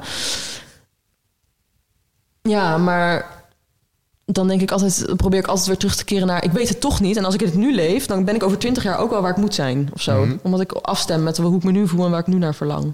Mhm. Dus ik hoef niet te bedenken waar ik over twintig jaar wil zijn. Dat gaat wel ontstaan, zeg maar. Dat probeer ik wel meer, Ja, ja, toe te passen. ja. Maar dat is ook een stukje, dat is echt een stukje vertrouwen ook Ja, in jezelf. Dus ja, dat je, als je het los, als je de controle loslaat, dat je echt wel het juiste pad zal volgen. ja.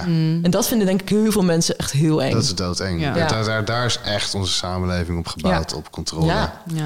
Controle Ja. om angst eh, onder de... En dat met het te tentleven is natuurlijk echt tegenovergestelde van controle. Ik had geen Ja. idee waar ik aan begon. Ja. Gewoon heel impulsief van, Ja. we zien wel of zo. Ik zeg mijn huis op, maar ik vertrouw er wel op, het komt wel goed of zo, weet je wel? Ja. En ik heb natuurlijk ook wel een veilige basis. Dus dat maakt denk ik heel erg uit of je dat kan denken. Of dat het goed komt. Of je die, op die gedachten terug kan vallen, zeg maar. Zeg maar, als, als ik, weet ik veel, opeens geen geld heb... ja, kan ik altijd bij mijn ouders terecht of zo. Of bij mijn zus of Ja. broer of whatever.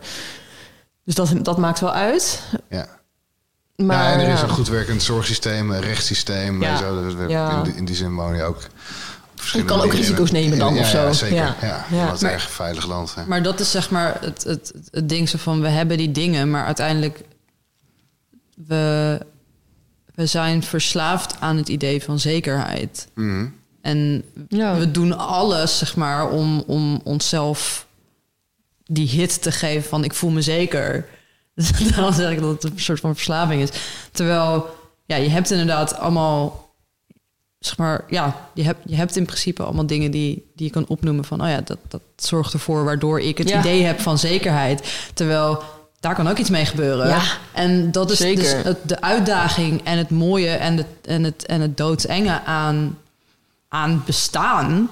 Misschien zelfs. En omdat jij natuurlijk er nu bewust voor kiest om daar heel erg met beide benen in te gaan staan. En soort van Mhm. met open ogen van oké, ja, ik, ik weet dat het leven onzeker is en ik omarm dat juist. Ja. Ehm, ja, en ik probeer meer op dat ik op mezelf terug kan vallen. Want ik, ja, zeg maar, als je in een tent kan wonen, wat heb je nog nodig? Weet je wel? Ja. Basically. Dat, dat, dat geeft ook zekerheid. Want ik kan dan op mezelf even terugvallen, Ja. zeg maar. Ja. Zo van, stel dat de hele, eh, alles instort, alle gebouwen of alle elektriciteit valt uit. Ja, Ja. ik weet wel hoe ik uh, ook overleef in een bos, zeg maar. Ja. Weet je wel? Dat, ja, jij bent jouw zekerheid. ik ben, ja, en dat, en is, dat is misschien ja. ook de enige zekerheid die we echt hebben, zeg maar onszelf. Dus ja, Ja. dat je op jezelf kan vertrouwen, dat jij weet van ik kan wel uh, Ja. verder, ik kan wel uit mijn bed komen, ik kan wel uh, niet gevonden worden. Ik kan wel, uh, ik kan, ik kan wel op tijd, Ja. weet je wel, mijn eigen dingen doen. Maar daarvoor is het dus wel essentieel dat je, dat je, dat je volgt wat bij, wat bij jou past of zo. Want Mm. ja, Want dan bouw je dat ook op, die relatie met jezelf, van waarin je die zekerheid. ja, want heel veel mensen zouden die dit luisteren zouden nu kunnen denken van... oh, maar ik kan helemaal niet in een bos overleven, dus ik ben fucked of zo. Maar ik Ja. denk niet dat het zo werkt. het gaat erom van dat, je, dat je iets doet waar je goed in bent of Ja. zo. Of waar je, waar je je goed in voelt. in jouw context. ja, in jouw maar. context, maar ook gewoon eh, dat je in je kracht staat. Ik denk dat dat het Ja. is. Dat je gewoon... Want als jij in een, in een patroon zit en iets doet waar je even net niet helemaal lekker goed in bent... maar ja, andere mensen willen dat van je, je hebt nou helemaal beloofd, bla bla bla... Ja. dan sta je gewoon totaal niet in je kracht en ben je zo omver te werpen eigenlijk. ja. En ik denk dat dat ook, het is, het is heel erg. Eh, ik probeer het Nederlands woord te vinden. We kunnen ook Engels.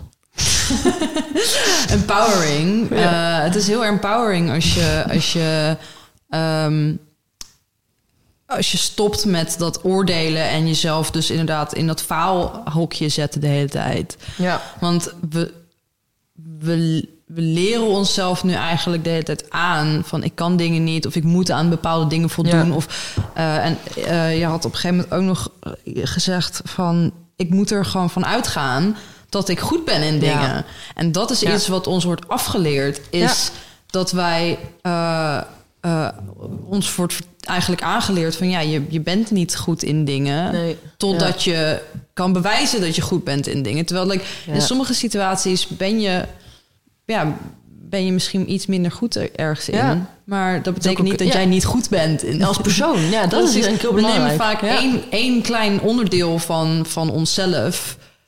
één aspect van onszelf. En dat Ja. vergroten we dan uit tot, Ja. tot, tot, zeg maar van... Ik heb moeite met op tijd komen voor bepaalde Dus dingen. ik faal, Dus ja. ik ben niet, weet je, dus ik ben, dus ik ben zo en zo.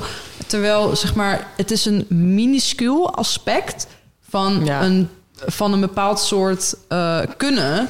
Waarin jij zeker wel, je hebt het kunnen. Alleen Ja. op een bepaalde manier Ja. eh, die voor jou wel werkt en die dan niet past bij wat er quote-unquote moet.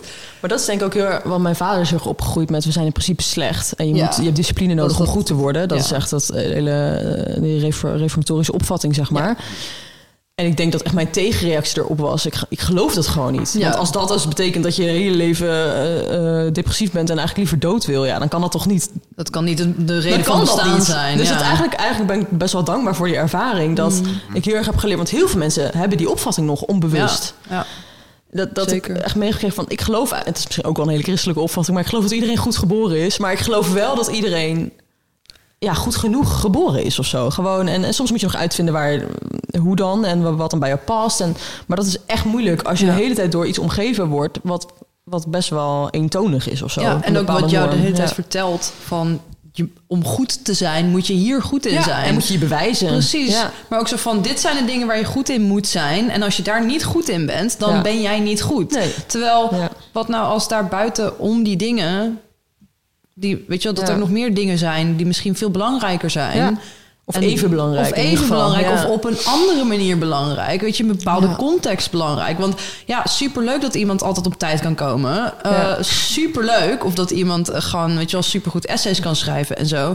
Maar kunnen ze ook voor zichzelf zorgen? Ja, nou ja, precies. Ja. Maar daarom is diversiteit denk ik ook zo belangrijk. Precies. Gewoon dat je ook ziet van ieder... En het is ook nodig, weet je wel? Want uiteindelijk gaan mensen echt wel verschillende dingen doen. En niet iedereen wordt advocaat Ja, of wat dan en, ook. En dat is dus ook weer, even kijken. Ja, van wat, dat wat hoort is niet per se goed voor iedereen. Nee. Nee, dat is het. En het is ook niet goed voor, de- denk ik ook niet goed voor het maatschappelijke. Want je, wil niet, je wil niet een eenheidsworst, want dat, dan vul je elkaar helemaal niet aan. Weet Nee, je, wel? je wil niet iedereen op hoge topfuncties hebben, want dan heb je geen loodgieters meer bewijzen van, weet je wel? Monocultuur eh, Ja. zorgt voor ziekte. Oh, monocultuur. Monocultuur mens. Ja, Monocultuur, monocultuur ja. mens. Maar zo Oh. zie je, zeg maar, je ziet dat ook in, in, in landbouw en zo. De, de-. Ja, de- ik vind het een mooie metafoor. ja, nee, maar monocultuur zorgt voor ziekte, zorgt voor dysfunctie Ja, ja. en zorgt ook voor sterfte. Ja. En de beste manier van, van, van eh, eigenlijk ervoor zorgen dat iets gezond is en, en goed functioneert, is om het inderdaad de diversiteit te geven. En dus Ja. En dus dat, ik denk ook pas dat je, kijk, je moet wel in een, je moet een, denk als je met veel mensen bij elkaar zit, heb je een soort systeem nodig. ja. Dat is denk ik eh, onvermijdelijk of zo. Dat is waarom ik het ook soms fijn vind om gewoon even de mensheid te ontwijken. Want ik heb gewoon even geen zin in het systeem. Maar ik snap, ik zie ook wel dat het wel nodig is. Ik Ja. bedoel, kijk, ik ben echt niet eens met het schoolsysteem op heel veel vlakken. Maar ik snap wel, er is een systeem nodig en daar kunnen we aan werken. Maar ja, soms is het gewoon even niet perfect. ja. Eh, wat wil ik daarover zeggen? Nou ja, goed, dat je wel in je, dat je als je ervan uitgaat dat jij gewoon goed bent. En, dat wat je, dat, en als jij dus soms afwijkt van het systeem, dat het niet per se jouw fout is, maar dat gewoon dat je niet past bij dat specifieke aspect van het systeem. Dat je dan echt kan worden wie je ja, misschien wel bedoeld bent te zijn of zo, weet je wel. ja. Dus de- de- ik denk dat die baas, dat basisopvatting. Dat vind ik wel een mooie genuanceerde blik inderdaad op leven in een wereld waarin eh, systemen ook noodzakelijk zijn op Ja. een groot gedeelte. En dat je daarin Moet delen kan afwijken worden. en dan Ja. kan zien waar het systeem wel voor je werkt en waar niet. En waar, Ja. ja, dus de, Ja, precies. de, de, de flexibiliteit eh, toestaat. Ja, dus oké, we hebben een systeem nodig, maar dat betekent niet dat, dat als je niet helemaal exact binnen dat plaatje past, dat je dan meteen eh, dysfunctioneel bent voor het systeem of zo. Ja. Dat, dat, ja. Ja. Ja, dat, ja en het, terwijl er natuurlijk in de in bepaalde in de, in de GGZ bijvoorbeeld wel vaak zo is. Dat afwijken van de norm is een Ja. eh, mentale afwijking. Ja. Eh, dus af, af, afwijken van de gemiddelde. Ja, ja, Ja, het, je- wordt niet echt aangemoedigd nu dat je afwijkt natuurlijk. Ja. Ja. steeds meer wel, maar... Nou ja, net zo, zeg maar, het is, eh, ik, heb bijvoorbeeld ADHD en eh, dat wordt dan gezien als een, een, eh, een stoornis. En dat, ze, dat heet dan dus, eh, is nou ook weer de, waar staan al de letters voor? Ik weet ook niet eens meer. Ehm, attention Deficit Hyperactive Disorder. Oh ja. En dan wil ik, en zeg maar, nou, dus deficit, dat betekent dus dat je daar te weinig van hebt. Oh ja. En als er één ding is wat mensen met ADHD hebben, is het aandacht. Juist, We hebben ja. hyperfocus. Ja, ja, precies. We hebben extreem veel aandacht. Daarom zijn we zo slecht ook in time management. Daarom zijn we zo. Maar we hebben alleen maar aandacht voor de dingen die belangrijk zijn voor ons. ja. En dat zeg maar, dus het, de manier waarop dingen geframed worden. Dus heel erg van ja, de norm is dat jij aandacht moet hebben voor alles. En, en dat is dus dat, hoe we dus op een soort op een taalmanier dus dan ook om ja zeg maar iets wordt dan een stoornis of een mentale ziekte of weet ik veel. Terwijl het is gewoon een andere context. Ja. mensen die die die ehm, ja en op die manier heb je dus dat dat dat we perpetuate this idea van dat mensen niet kloppen Ja. niet goed genoeg zijn. Dat En dus, en dus ook Ja. dat mensen zich gewoon ook echt gaan internaliseren van dat idee dat zij niet erbij horen. Ja. Dat zij niet ook een onderdeel uit kunnen maken van het systeem. En dat hun contributie niet evenveel waard is als dat van andere mensen, omdat zij niet kloppen. Terwijl hoe, hoeveel, eh, hoeveel prachtige eh, contributies lopen wij mis door de mensen die dus opgesloten zitten in een wereld van depressie, omdat Ja. zij omdat hun aangepraat wordt dat zij er niet bij Ja. horen. Maar toch denk ik, eh, wordt het inderdaad eh, deels aange- vooral aangepraat. Maar aan de andere kant denk ik, waarom zijn we het zo belangrijk gaan vinden wat het systeem van ons vindt? Dat vind ik ook interessant. Want dan denk Hmm. Ja. ik, het is grappig, ik heb een vriendin die is daar totaal niet mee bezig. En die denkt ook, wat stellen al die mensen zich aan? Die zeggen van, oh, wat vindt iedereen van me? Of dat ze die heel erg, bijvoorbeeld zo'n podcast, daar zijn nooit luisteren. Want ze denkt, ja, doe gewoon je zin in hebt. Dat is het probleem. Weet je wel? Het is echt super bot soms. Maar dat vind ik soms wel, ja, dan gaan mensen weer helemaal zo van, nou ja, ik wil, ik ga, en gaan nee leren zeggen of zo. Dat vindt ze dan ook heel raar. Van, ja, zeg gewoon nee. Je, Daar snapt ze helemaal niks van. Maar dat vind ik altijd wel mooi. En denk, oh ja. She sounds awesome.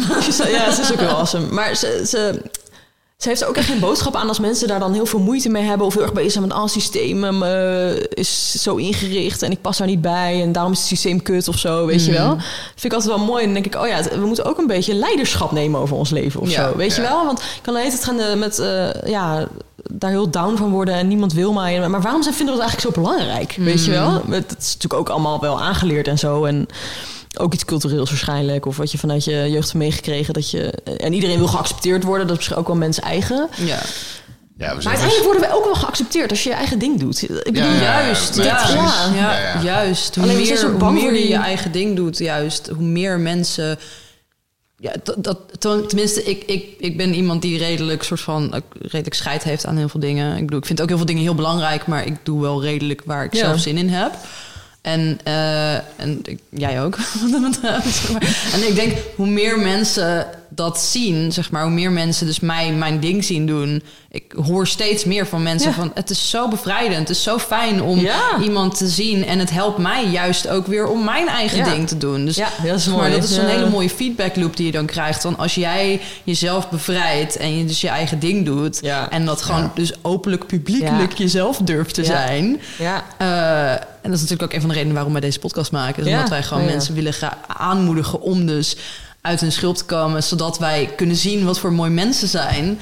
Eh, en dus ook weer dat je andere mensen aanmoedigt om ook gewoon Ja. zichzelf te zijn. En dat is echt Ja, mooi. en, hoe en dat, is ook, eh, dat is ook eh, deel, deels antwoord op de vraag. Hoe komt het dat we er zo gevoelig voor zijn voor wat een sy- ja, w- w- eh, Mhm. welke rol we spelen in het systeem of wat een systeem van ons vindt? Of ja, het is een beetje gek geformuleerd misschien, maar eh, we zijn toch steeds aan het vergelijken, denk ik, weet je wel. En zonder Ja. voorbeelden en is het heel moeilijk om je helemaal eh, ja, om je helemaal te laten zien op je eigen manier. Als nog niemand dat op die manier heeft gedaan. Dus het is zo moeilijk. Ja, maar het is ook wel, het is toch interessant om te dan, dat heeft even, even hard op nadenken hoor. dat mag. Zeg maar, het, heeft ook, het gaat wel heel erg om het ego. Want dan wil je, zeg Mm. maar, wa- waarom we dat moeilijk vinden... is omdat we graag leuk gevonden willen worden. Waarom willen we leuk gevonden worden? Om een soort van bestaansrecht te krijgen. Of een soort van, ook alweer om ons ego een soort van Nou, te nee, sussen. Toch of niet? Veiligheid. ego, maar het is veiligheid ook. Ja. ja. Het is ook gewoon een, het, het Ja, biologische dat is principe waar. dat je sociaal Ja. geaccepteerd Maar- wordt. Ja, onderdeel van de groep. En verstoten uit de groep is gevaarlijk, want dan ben je alleen. En dan ga je. Maar dat als je, is waar als het je niet ego een mooie voor tent hebt, ga je snel dood in de natuur. Ja. maar, Maar het ego maar bestaat om ons te laten overleven. Ja, dat is waar, ja, dat is, dat dat is klopt wel de functie van de ego. Nou, het, ego wordt beschermen. meer, het, het ego wordt meer aangesproken in, eh, in commerciële prikkels. In, ehm, met deze producten kan je ervoor zorgen dat je eh, veiliger bent, meer controle Oh, hebt, ja. eh, hogere status hebt. Maar dat daar- vinden we dus toch zo belangrijk. Dat vind ik dan ook... Dat is logisch, inderdaad. Want dat is ook iets, eh, Ja. iets mensen-eigen en bij de groep horen en zo. Maar het is ook... Dat is Ja, schijnveiligheid. nee, maar dat gaat, nog, dat, gaat nog, dat gaat dan nog weer verder dan bij de groep horen. Want die, Waarom staat dus Nou, het, zo het, eh, daar, eh, daar match je ehm, eh, eh, oplossing en emotie niet met elkaar, zeg maar. Dus, de, dus eh, producten worden verkocht met de belofte. Hè? Oh, dus ja. eh, eh, de belofte is, eh, hierdoor eh, ben jij voor eeuwig jong. Ja, of oh, hierdoor... met dit pak ben je succesvol. Weet je. Hoor je Ja, bij ja, de ja, ja. succesvollen. Ja. Ja. Eh, maar dat, als je dat pak koopt, dan, dan eh, Nee, dat betekent dat niet dat jouw gevoelswereld ineens verandert. Dus, Ja. dus de, de, de belofte matcht niet met, met wat het product is. En daar is gewoon al heel lang een hele grote kloof ontstaan tussen eh, het kunnen luisteren naar ons gevoel en wat we ermee gaan doen, zeg maar. Dus Ja. er is heel veel ongemak en angst en, en, en, en, eh, en onvrede. Ja, en dan En, laten we ons heel zo veel- makkelijk eh, Ja, Maar daar is... is manipuleren eigenlijk. ja, en, maar, die, ja, we zijn erg beïnvloedbaar. Ja. Denk, ja, we zijn erg beïnvloedbaar. maar ik heb het ook het gevoel dat die... Maar ook ten positieve. Dus daarom leuk om met mensen te spreken die een ander soort voorbeeld zijn. Zoals jij. Ja, precies, wat Fred Ja. ook net zegt. Ja. Die positieve cirkel, De, zeg ja, maar. de, Ja. de positieve. Ja. Want ik denk dat wat er vaak inderdaad gebeurt op het moment dat dan een, weet je wel, een product of iets wordt aangeprezen van dit gaat jou beter laten voelen, dit gaat jou veiliger meer dit of meer dat geven. It's always predicated. Het is altijd, altijd van, ervan uitgaande van dat idee van jij bent niet goed genoeg. Ja, ja, En dat, het speelt in Ja. op dat hele idee, op dat wereldbeeld van wij als mens zijn niet goed genoeg, dus we hebben externe Daar dingen valt natuurlijk nodig. ook geld aan te verdienen. Precies. En dat Ja. is perpetuating dat, dat idee van jij bent niet van jezelf ben jij niet goed genoeg. Je hebt iets externs Ja. nodig om goed te worden en geaccepteerd en oké te worden. En, daar dat maar geld precies. verdienen. En wij gaan dat voor jou fixen als Ja. jij dit pilletje neemt of dit dingetje Ja. neemt of deze broek aandoet of deze auto rijdt, dan ben jij, dan kan jij goed worden. Of dan kan jij geaccepteerd worden. Of dan word jij eh, beter. Ja. En terwijl.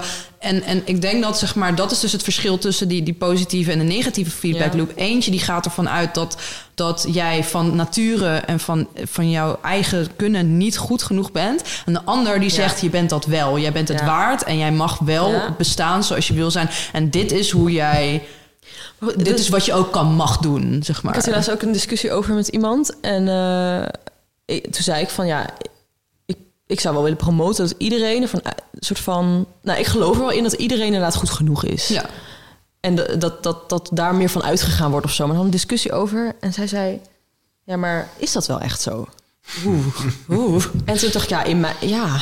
Ja, wow. Ze zegt, oké, maar stel, want we hadden het ook volgens mij hadden het over basisinkomen. Dus ik dacht, als je iedereen die basis... Nou ja, goed, dan kunnen we een hele discussie, discussie over hebben dat is natuurlijk. een heel gesprek Maar als je, die, Ja. als je die basisveiligheid hebt of zo... ik denk, dan kunnen mensen meer, meer voelen wa- wa- wat bij hun past of zo. Ja. En dan kunnen ze dus meer... Zei ze, ja, maar dat geldt voor jou, Simone, zei ze. Maar heel veel mensen, die kunnen daar helemaal niet bij. En dat... dat eh, die moeten misschien wel gedisciplineerd worden. En die moeten misschien wel in toom gehouden. Vond ik- Toen dacht ik, wow, ik vind het heel... Want ik, ik geloof echt dat iedereen goed is. Ja. Maar misschien kan ik het niet per se over andere mensen zeggen... maar alleen maar over mezelf. En moet iedereen dat dan over zichzelf durven zeggen of zo. Mm. Maar, Ik ben het wel ik- interessant. Ik, ik merk dat ik daar dan meteen echt een soort van fysieke eh, eh, reactie gewoon op heb. Van dat idee van, van ja, eh, dat is voor jou misschien zo, maar misschien voor andere mensen die moeten, die moeten. En dat moeten, Ja. dat moeten, Voor van, wie? van wie? Voor wie? Wat? Ja, maar wij zitten misschien wel in een bubbel met hoogopgeleide mensen... en die allemaal wel... wel maar weet ik veel. Nou, nee, ik ken, ik, ik ken wat dat betreft denk ik genoeg mensen van verschillende lagen van de, van de samenleving. eh, die. Ik, ja, ik, ik geloof er ook heilig in dat iedereen goed genoeg is. Ik denk dat onze standaard van wat goed genoeg is, Ja. is completely warped. Dus we hebben een soort hele rare standaard Ja. van je moet dit en dit en dit. Zeg maar, de dingen die belangrijk zijn voor dat goed genoeg zijn. Ja. Eh, er lopen mensen rond op deze aarde die misschien compleet niet zeg maar, in het plaatje passen van wat dan quote en quote goed genoeg is. Maar dat die elke dag eh, voor, hun, voor hun hond zorgen. Weet je, dat zeg maar die Ja. nooit met mensen praten, maar die elke dag super goed voor hun hond zorgen en daar echt al hun liefde in, in stoppen. Ja, en dan kan je mij niet vertellen dat die persoon niet goed genoeg is. Maar Ja. dat is. Ja. Dat, maar ik denk ook dat het probleem misschien, want vaak is dat mensen die zich, dus als we zeggen, jij bent niet, of mensen zijn niet goed genoeg, of mensen dat dus over zichzelf zeggen, Ja. dat dat juist mensen niet, ja, misschien niet goed genoeg maakt. Ja. Als zeg maar, heel veel mensen die heel veel oordeel over zichzelf hebben, die juist daardoor echt terrormensen worden, laat ik het even zo Mm. zeggen. Weet ik veel, als je het even over hele heftige mensen hebt.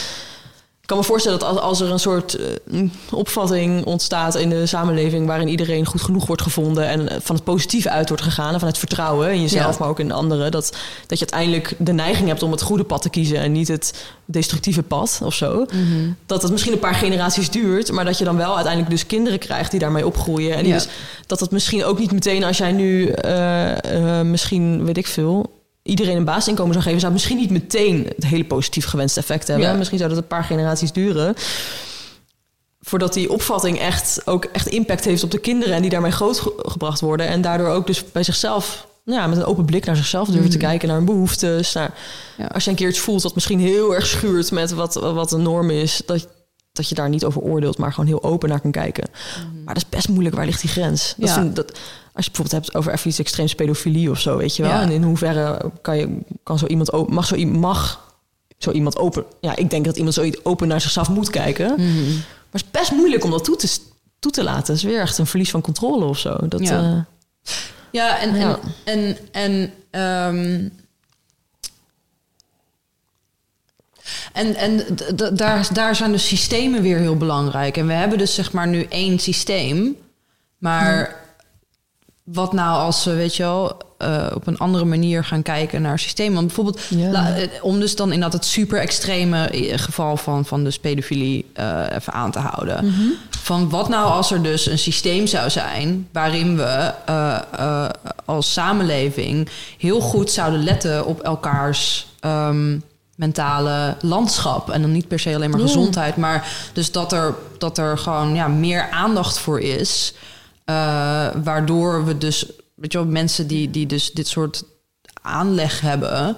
Of weet je wel, dit soort, dit soort neigingen hebben. Want je hebt natuurlijk ook allemaal andere soort, weet je, wel, mensen die hele violent eh, tendencies Ja, ja, hebben en ja. zo. Wat nou als we daar dus een betere, inclusievere manier van mee omgaan Ja. van zouden kunnen hebben, waardoor die dus ook functioneren in onze samenleving, in plaats van dat ze destructieve dingen aan, aan te aan. Hoe zeg je dat? Ja. Zodat ze gewoon normale, functionerende mensen zijn binnen in onze samenleving, in plaats van a force of destruction. Maar ja, niet- en ik heb het idee dat eh, inderdaad bijvoorbeeld over iets als pedofilie, ergens niet over mogen praten, betekent Ja, dat dat het het erger. erg kan, Ja. kan en het oordeel daarover Ja. maakt het en, en, en, en eh, is bijvoorbeeld ook iets heel anders dan homoseksualiteit. Ja.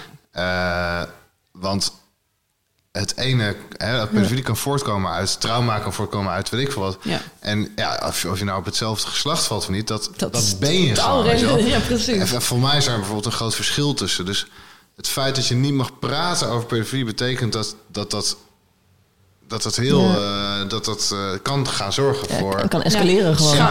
ja, precies. wat er gebeurt. Ja. Ja. En, En, ja. eh, dus ja, nou ja, ik weet niet hoe, hoe, hoe, hoe hier zijn gekomen. maar- Ja, maar heel het gaat, fijn het over een stukje zelfacceptatie. Hoe ver mag, gaat, mag dat gaan? Dat is denk ik de ja. vraag. Ja, ja, ja. Van, oh, alles mag er zijn en ik wil open naar mezelf kijken en ik ben in principe goed. Maar wat nou als ik echt fucking veel zin heb om, om weet ik veel, gewoon iemand echt heel veel pijn te doen of zo, weet je wel? Ja. Van mag, dat- maar ik denk dat als dat er mag zijn, dat je dan naar de bron kan gaan van dat gevoel of zo. Ja. Alleen, zeg maar, ik denk dat daar een beetje nog de angst zit, wa- waar ik zelf misschien ook nog niet helemaal uit ben.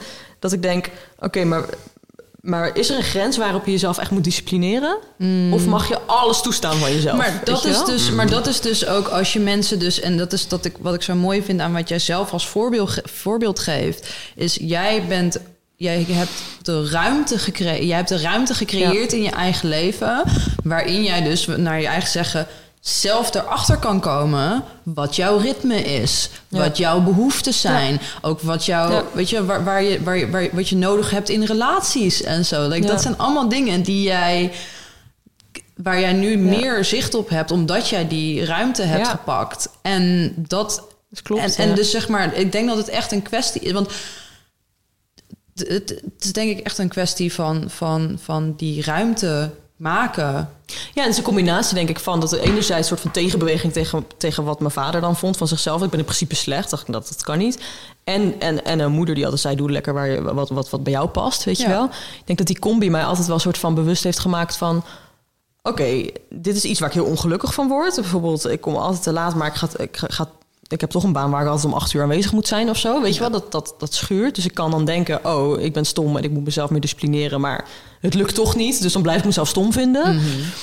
Maar dan heb ik dan weer dat, dat beeld van mijn vader in mijn hoofd. Ja, ik kan mezelf forever stom vinden. Dan kom ik echt niet verder mee in het leven. Weet je wel? Dus Daar dan, draag je ook niks aan bij. dan, mee ging, ik- bij. dan ging ik me afvragen, oké, maar is er misschien ook een andere manier? Zijn er ook plekken waar ik niet altijd om acht uur hoef te zijn? Ja. Weet je wel? Ja. Zijn er ook manieren waarop ik veel meer de tijd kan nemen voor dingen? Want blijkbaar heb ik dat nodig. ja. Zonder dat je een ander per se schaadt. Want als je afspraken maakt met iemand dat je om acht uur ergens bent... dan vind ik dat je daar op zich ook wel aan moet voldoen. ja. Dus dan moet je ook een soort van leiderschap nemen van... oké, nou, dat, dat kan ik gewoon niet. Dat lukt mij gewoon niet. Ik own dat, weet je wel. Nu. Ja. gewoon, ik, ik vind dat gewoon echt moeilijk. Dus ik maak die afspraak ook gewoon niet, weet Ja. je wel. Nou ja, goed. En ik denk, en ik denk je- dat, dat je ook nog een heel interessant dingetje aanhaalt. Dat hoeven we hier nu verder niet heel lang over te hebben. Maar het idee van eh, waar je wel en niet gelukkig van wordt. Dus waar je wel en niet plezier uit haalt.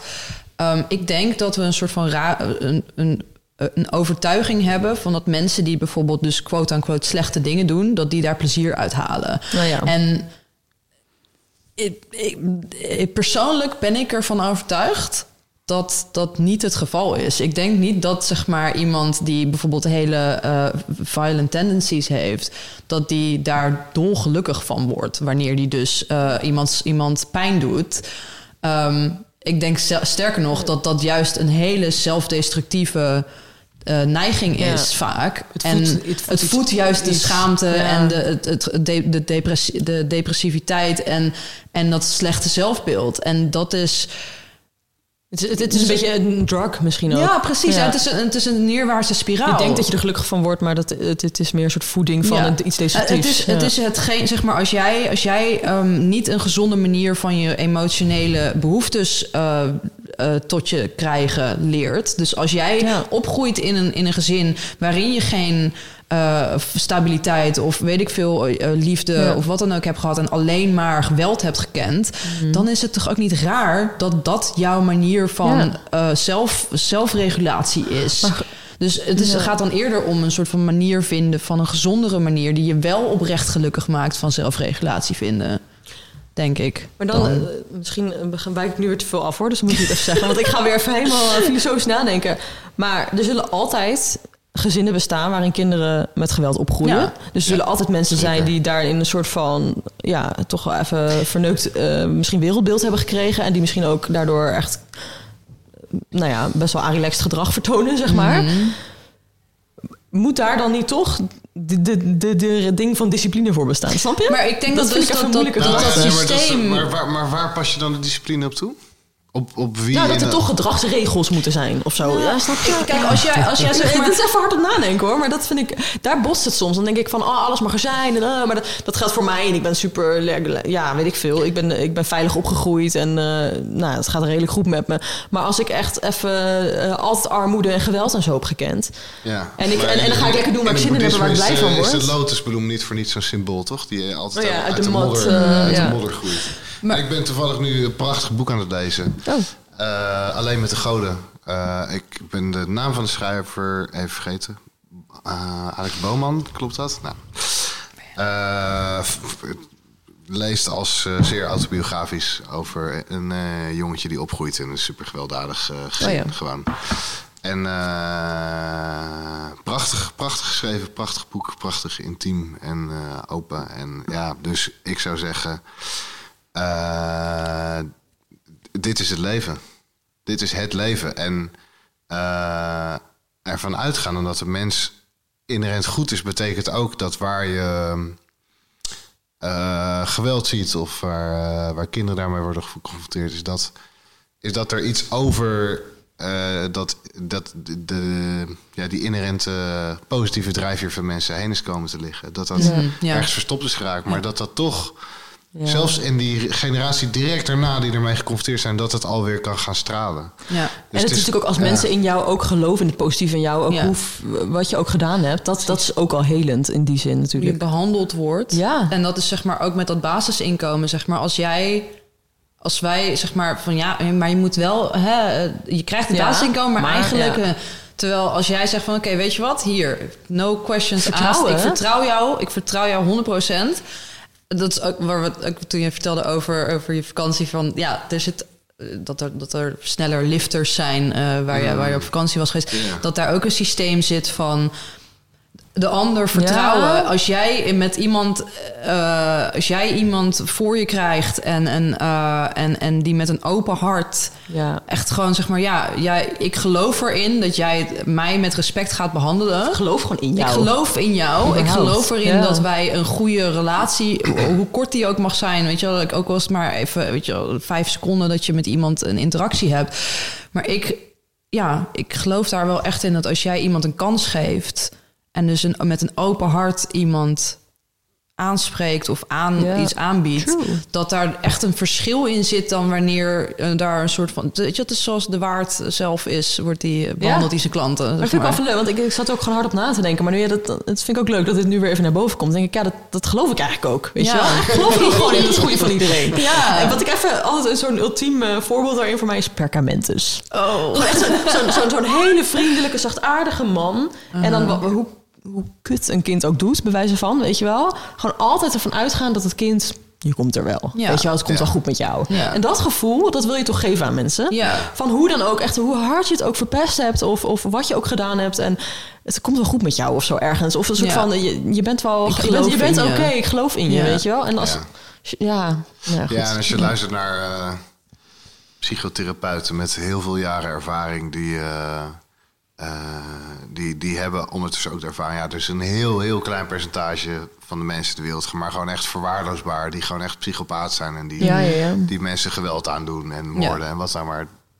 De mensen in principe Maar zelfs dan. is dat niet. Ja. Wat, wat, wat, wat, wat, wat kan je... er- Ja, misschien dat Ja, het nee, soms dan- naïef dat is of dat zo dat dan. is Ja. dat is gewoon, daar, daar is gewoon letterlijk iets gewoon helemaal niet, eh, niet, lekker, eh, niet lekker gegaan. Nee, maar ik bedoel zelf, als je daar dan bij denkt van ik geloof in jou, wat zou Ja. dat dan? Maar goed, soms denk ik, ik ben ook naïef, soms. Want dan denk ik, ja, oh, ik geloof in jou en dan, en dan laat je iemand misschien te dichtbij komen, terwijl dat niet handig is. Dus daar, Ja, daarvan, Ja. Daarvan, zeggen, daarvan zeggen dat soort mensen gewoon van ja, daar moet je de maatschappij voor beschermen. Maar dat zijn, Ja. dat zijn er echt. Als je daar Heb je het echt systemen over voor de, hebt. echt, echt over Ja. echt, Ja. echt vrijwel daar moet je niet het systeem op inrichten. Nee, nee, waar, nee, 100%. zeker Nee, maar als je dus inderdaad een systeem hebt waarin, hè, stel dus, we hebben het dan over, over gezinnen die, weet je wel, een kind wat opgroeit in een gezin waar dus heel veel violence, eh, waar dat gewoon de vaste prik is eigenlijk. En we hebben nu dan natuurlijk een maatschappij waarin ehm, eigenlijk dat dan ook de, de voornaamste plek is waar ze terecht kunnen. Terwijl als wij net, weet je wel, als we Ja. wat meer bijvoorbeeld een buurtcentrum hebben waar gewoon Dat maakt ook uit. veel ja. meer mogelijkheid is voor een kind dus om wel zijn behoefte van veiligheid en liefde op een, op een gezondere manier te krijgen. Als dat niet op zijn primaire plek is, dat hij dan in elk geval op, in zijn Ja. omgeving meer opportunities zijn waar hij dat wel van kan krijgen. Doordat jij zegt buurtcentrum en jij bent aan het kamperen. Ik heb een keer een ges- gesprek gehad met een, eh, met een man en die organiseert, voor mij heet dat de buurtcamping. Ja, Dat die, Hey, in- dat komt wel bekend voor trouwens. Ja, in, dat doet hij in allerlei Nederlandse steden. Dan gaan ze gewoon in, in parken in de stad kamp- Vet. kamperen Oh, met, eh, met een mensen uit de wijk. zeg maar. Oh. Ja, dus zodat mensen die gewoon al jarenlang in hetzelfde Ja. straatjes wonen... naast Oh, elkaar op de camping staan en met een rolletje naar het toilet. En dus dat... Oh, lachen. dat- precies, ja, dat is heel eh, want, ja, fantastisch. Want zeg maar, dat merk ik dus ook altijd op, weet je, als je op festivals bent of op, op een camping bent. Oh ja, er is een zo hele verbonden. andere manier van omgang. Mensen zijn Dat veel meer... ook door het buiten zijn. Ja, Dat is het ook echt. Maar ook het buiten Ja. de maatschappij zijn even. Dat zeg ook maar. misschien. Ja, Of dat is buiten de normale Even Ja. Ja.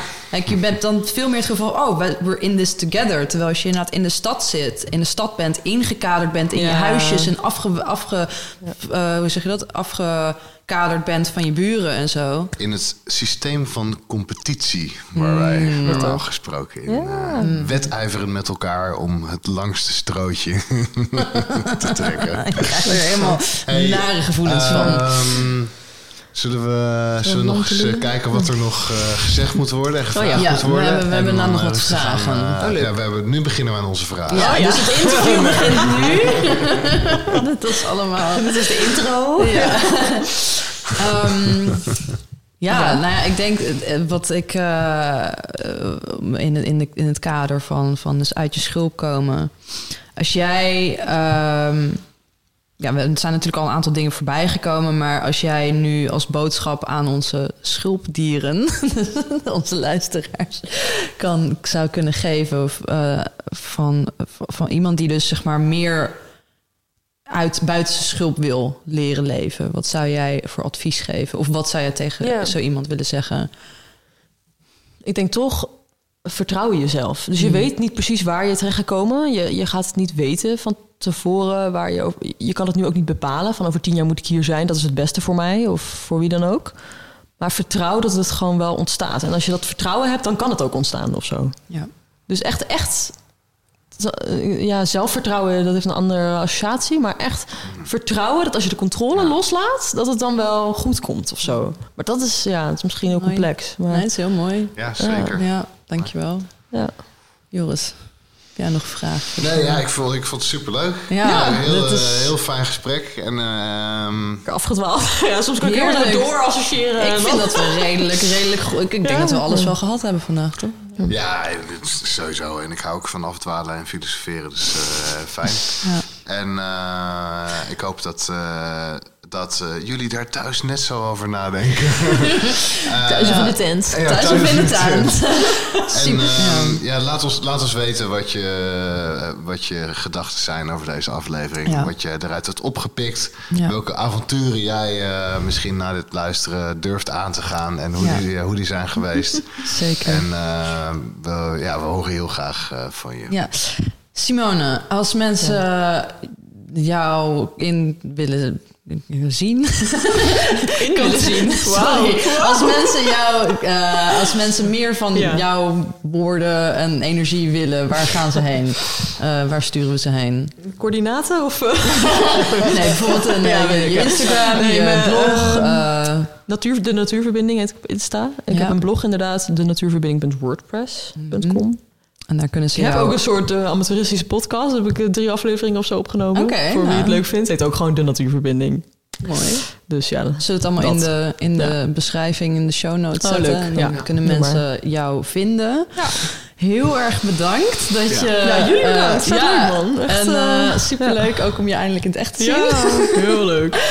Ja, Ehm, benieuwd. ja, terug naar de tent zometeen. Ja. Ja. Ja, eerst nog even pannenkoeken eten bij mijn ouders. Oh, lekker. Ja. feest. Ja. Koeken, daar krijg ik ook wel zin in. Oeh. Ja, ze pas op mijn neefje, dus dan krijg je dat soort feestelijke ik pas, ook, wel- tafereelen. ik pas ook op mijn neefje. daar. Ja, ja, dat uh, hoor. Jij, jij past op mij, dus dan... Nee, je mag ook gewoon pannenkoeken eten. Ik eet nooit pannenkoeken bij de tent, dus... eh, Nee, dus heb je Ja, een pannetje, een klein pannetje.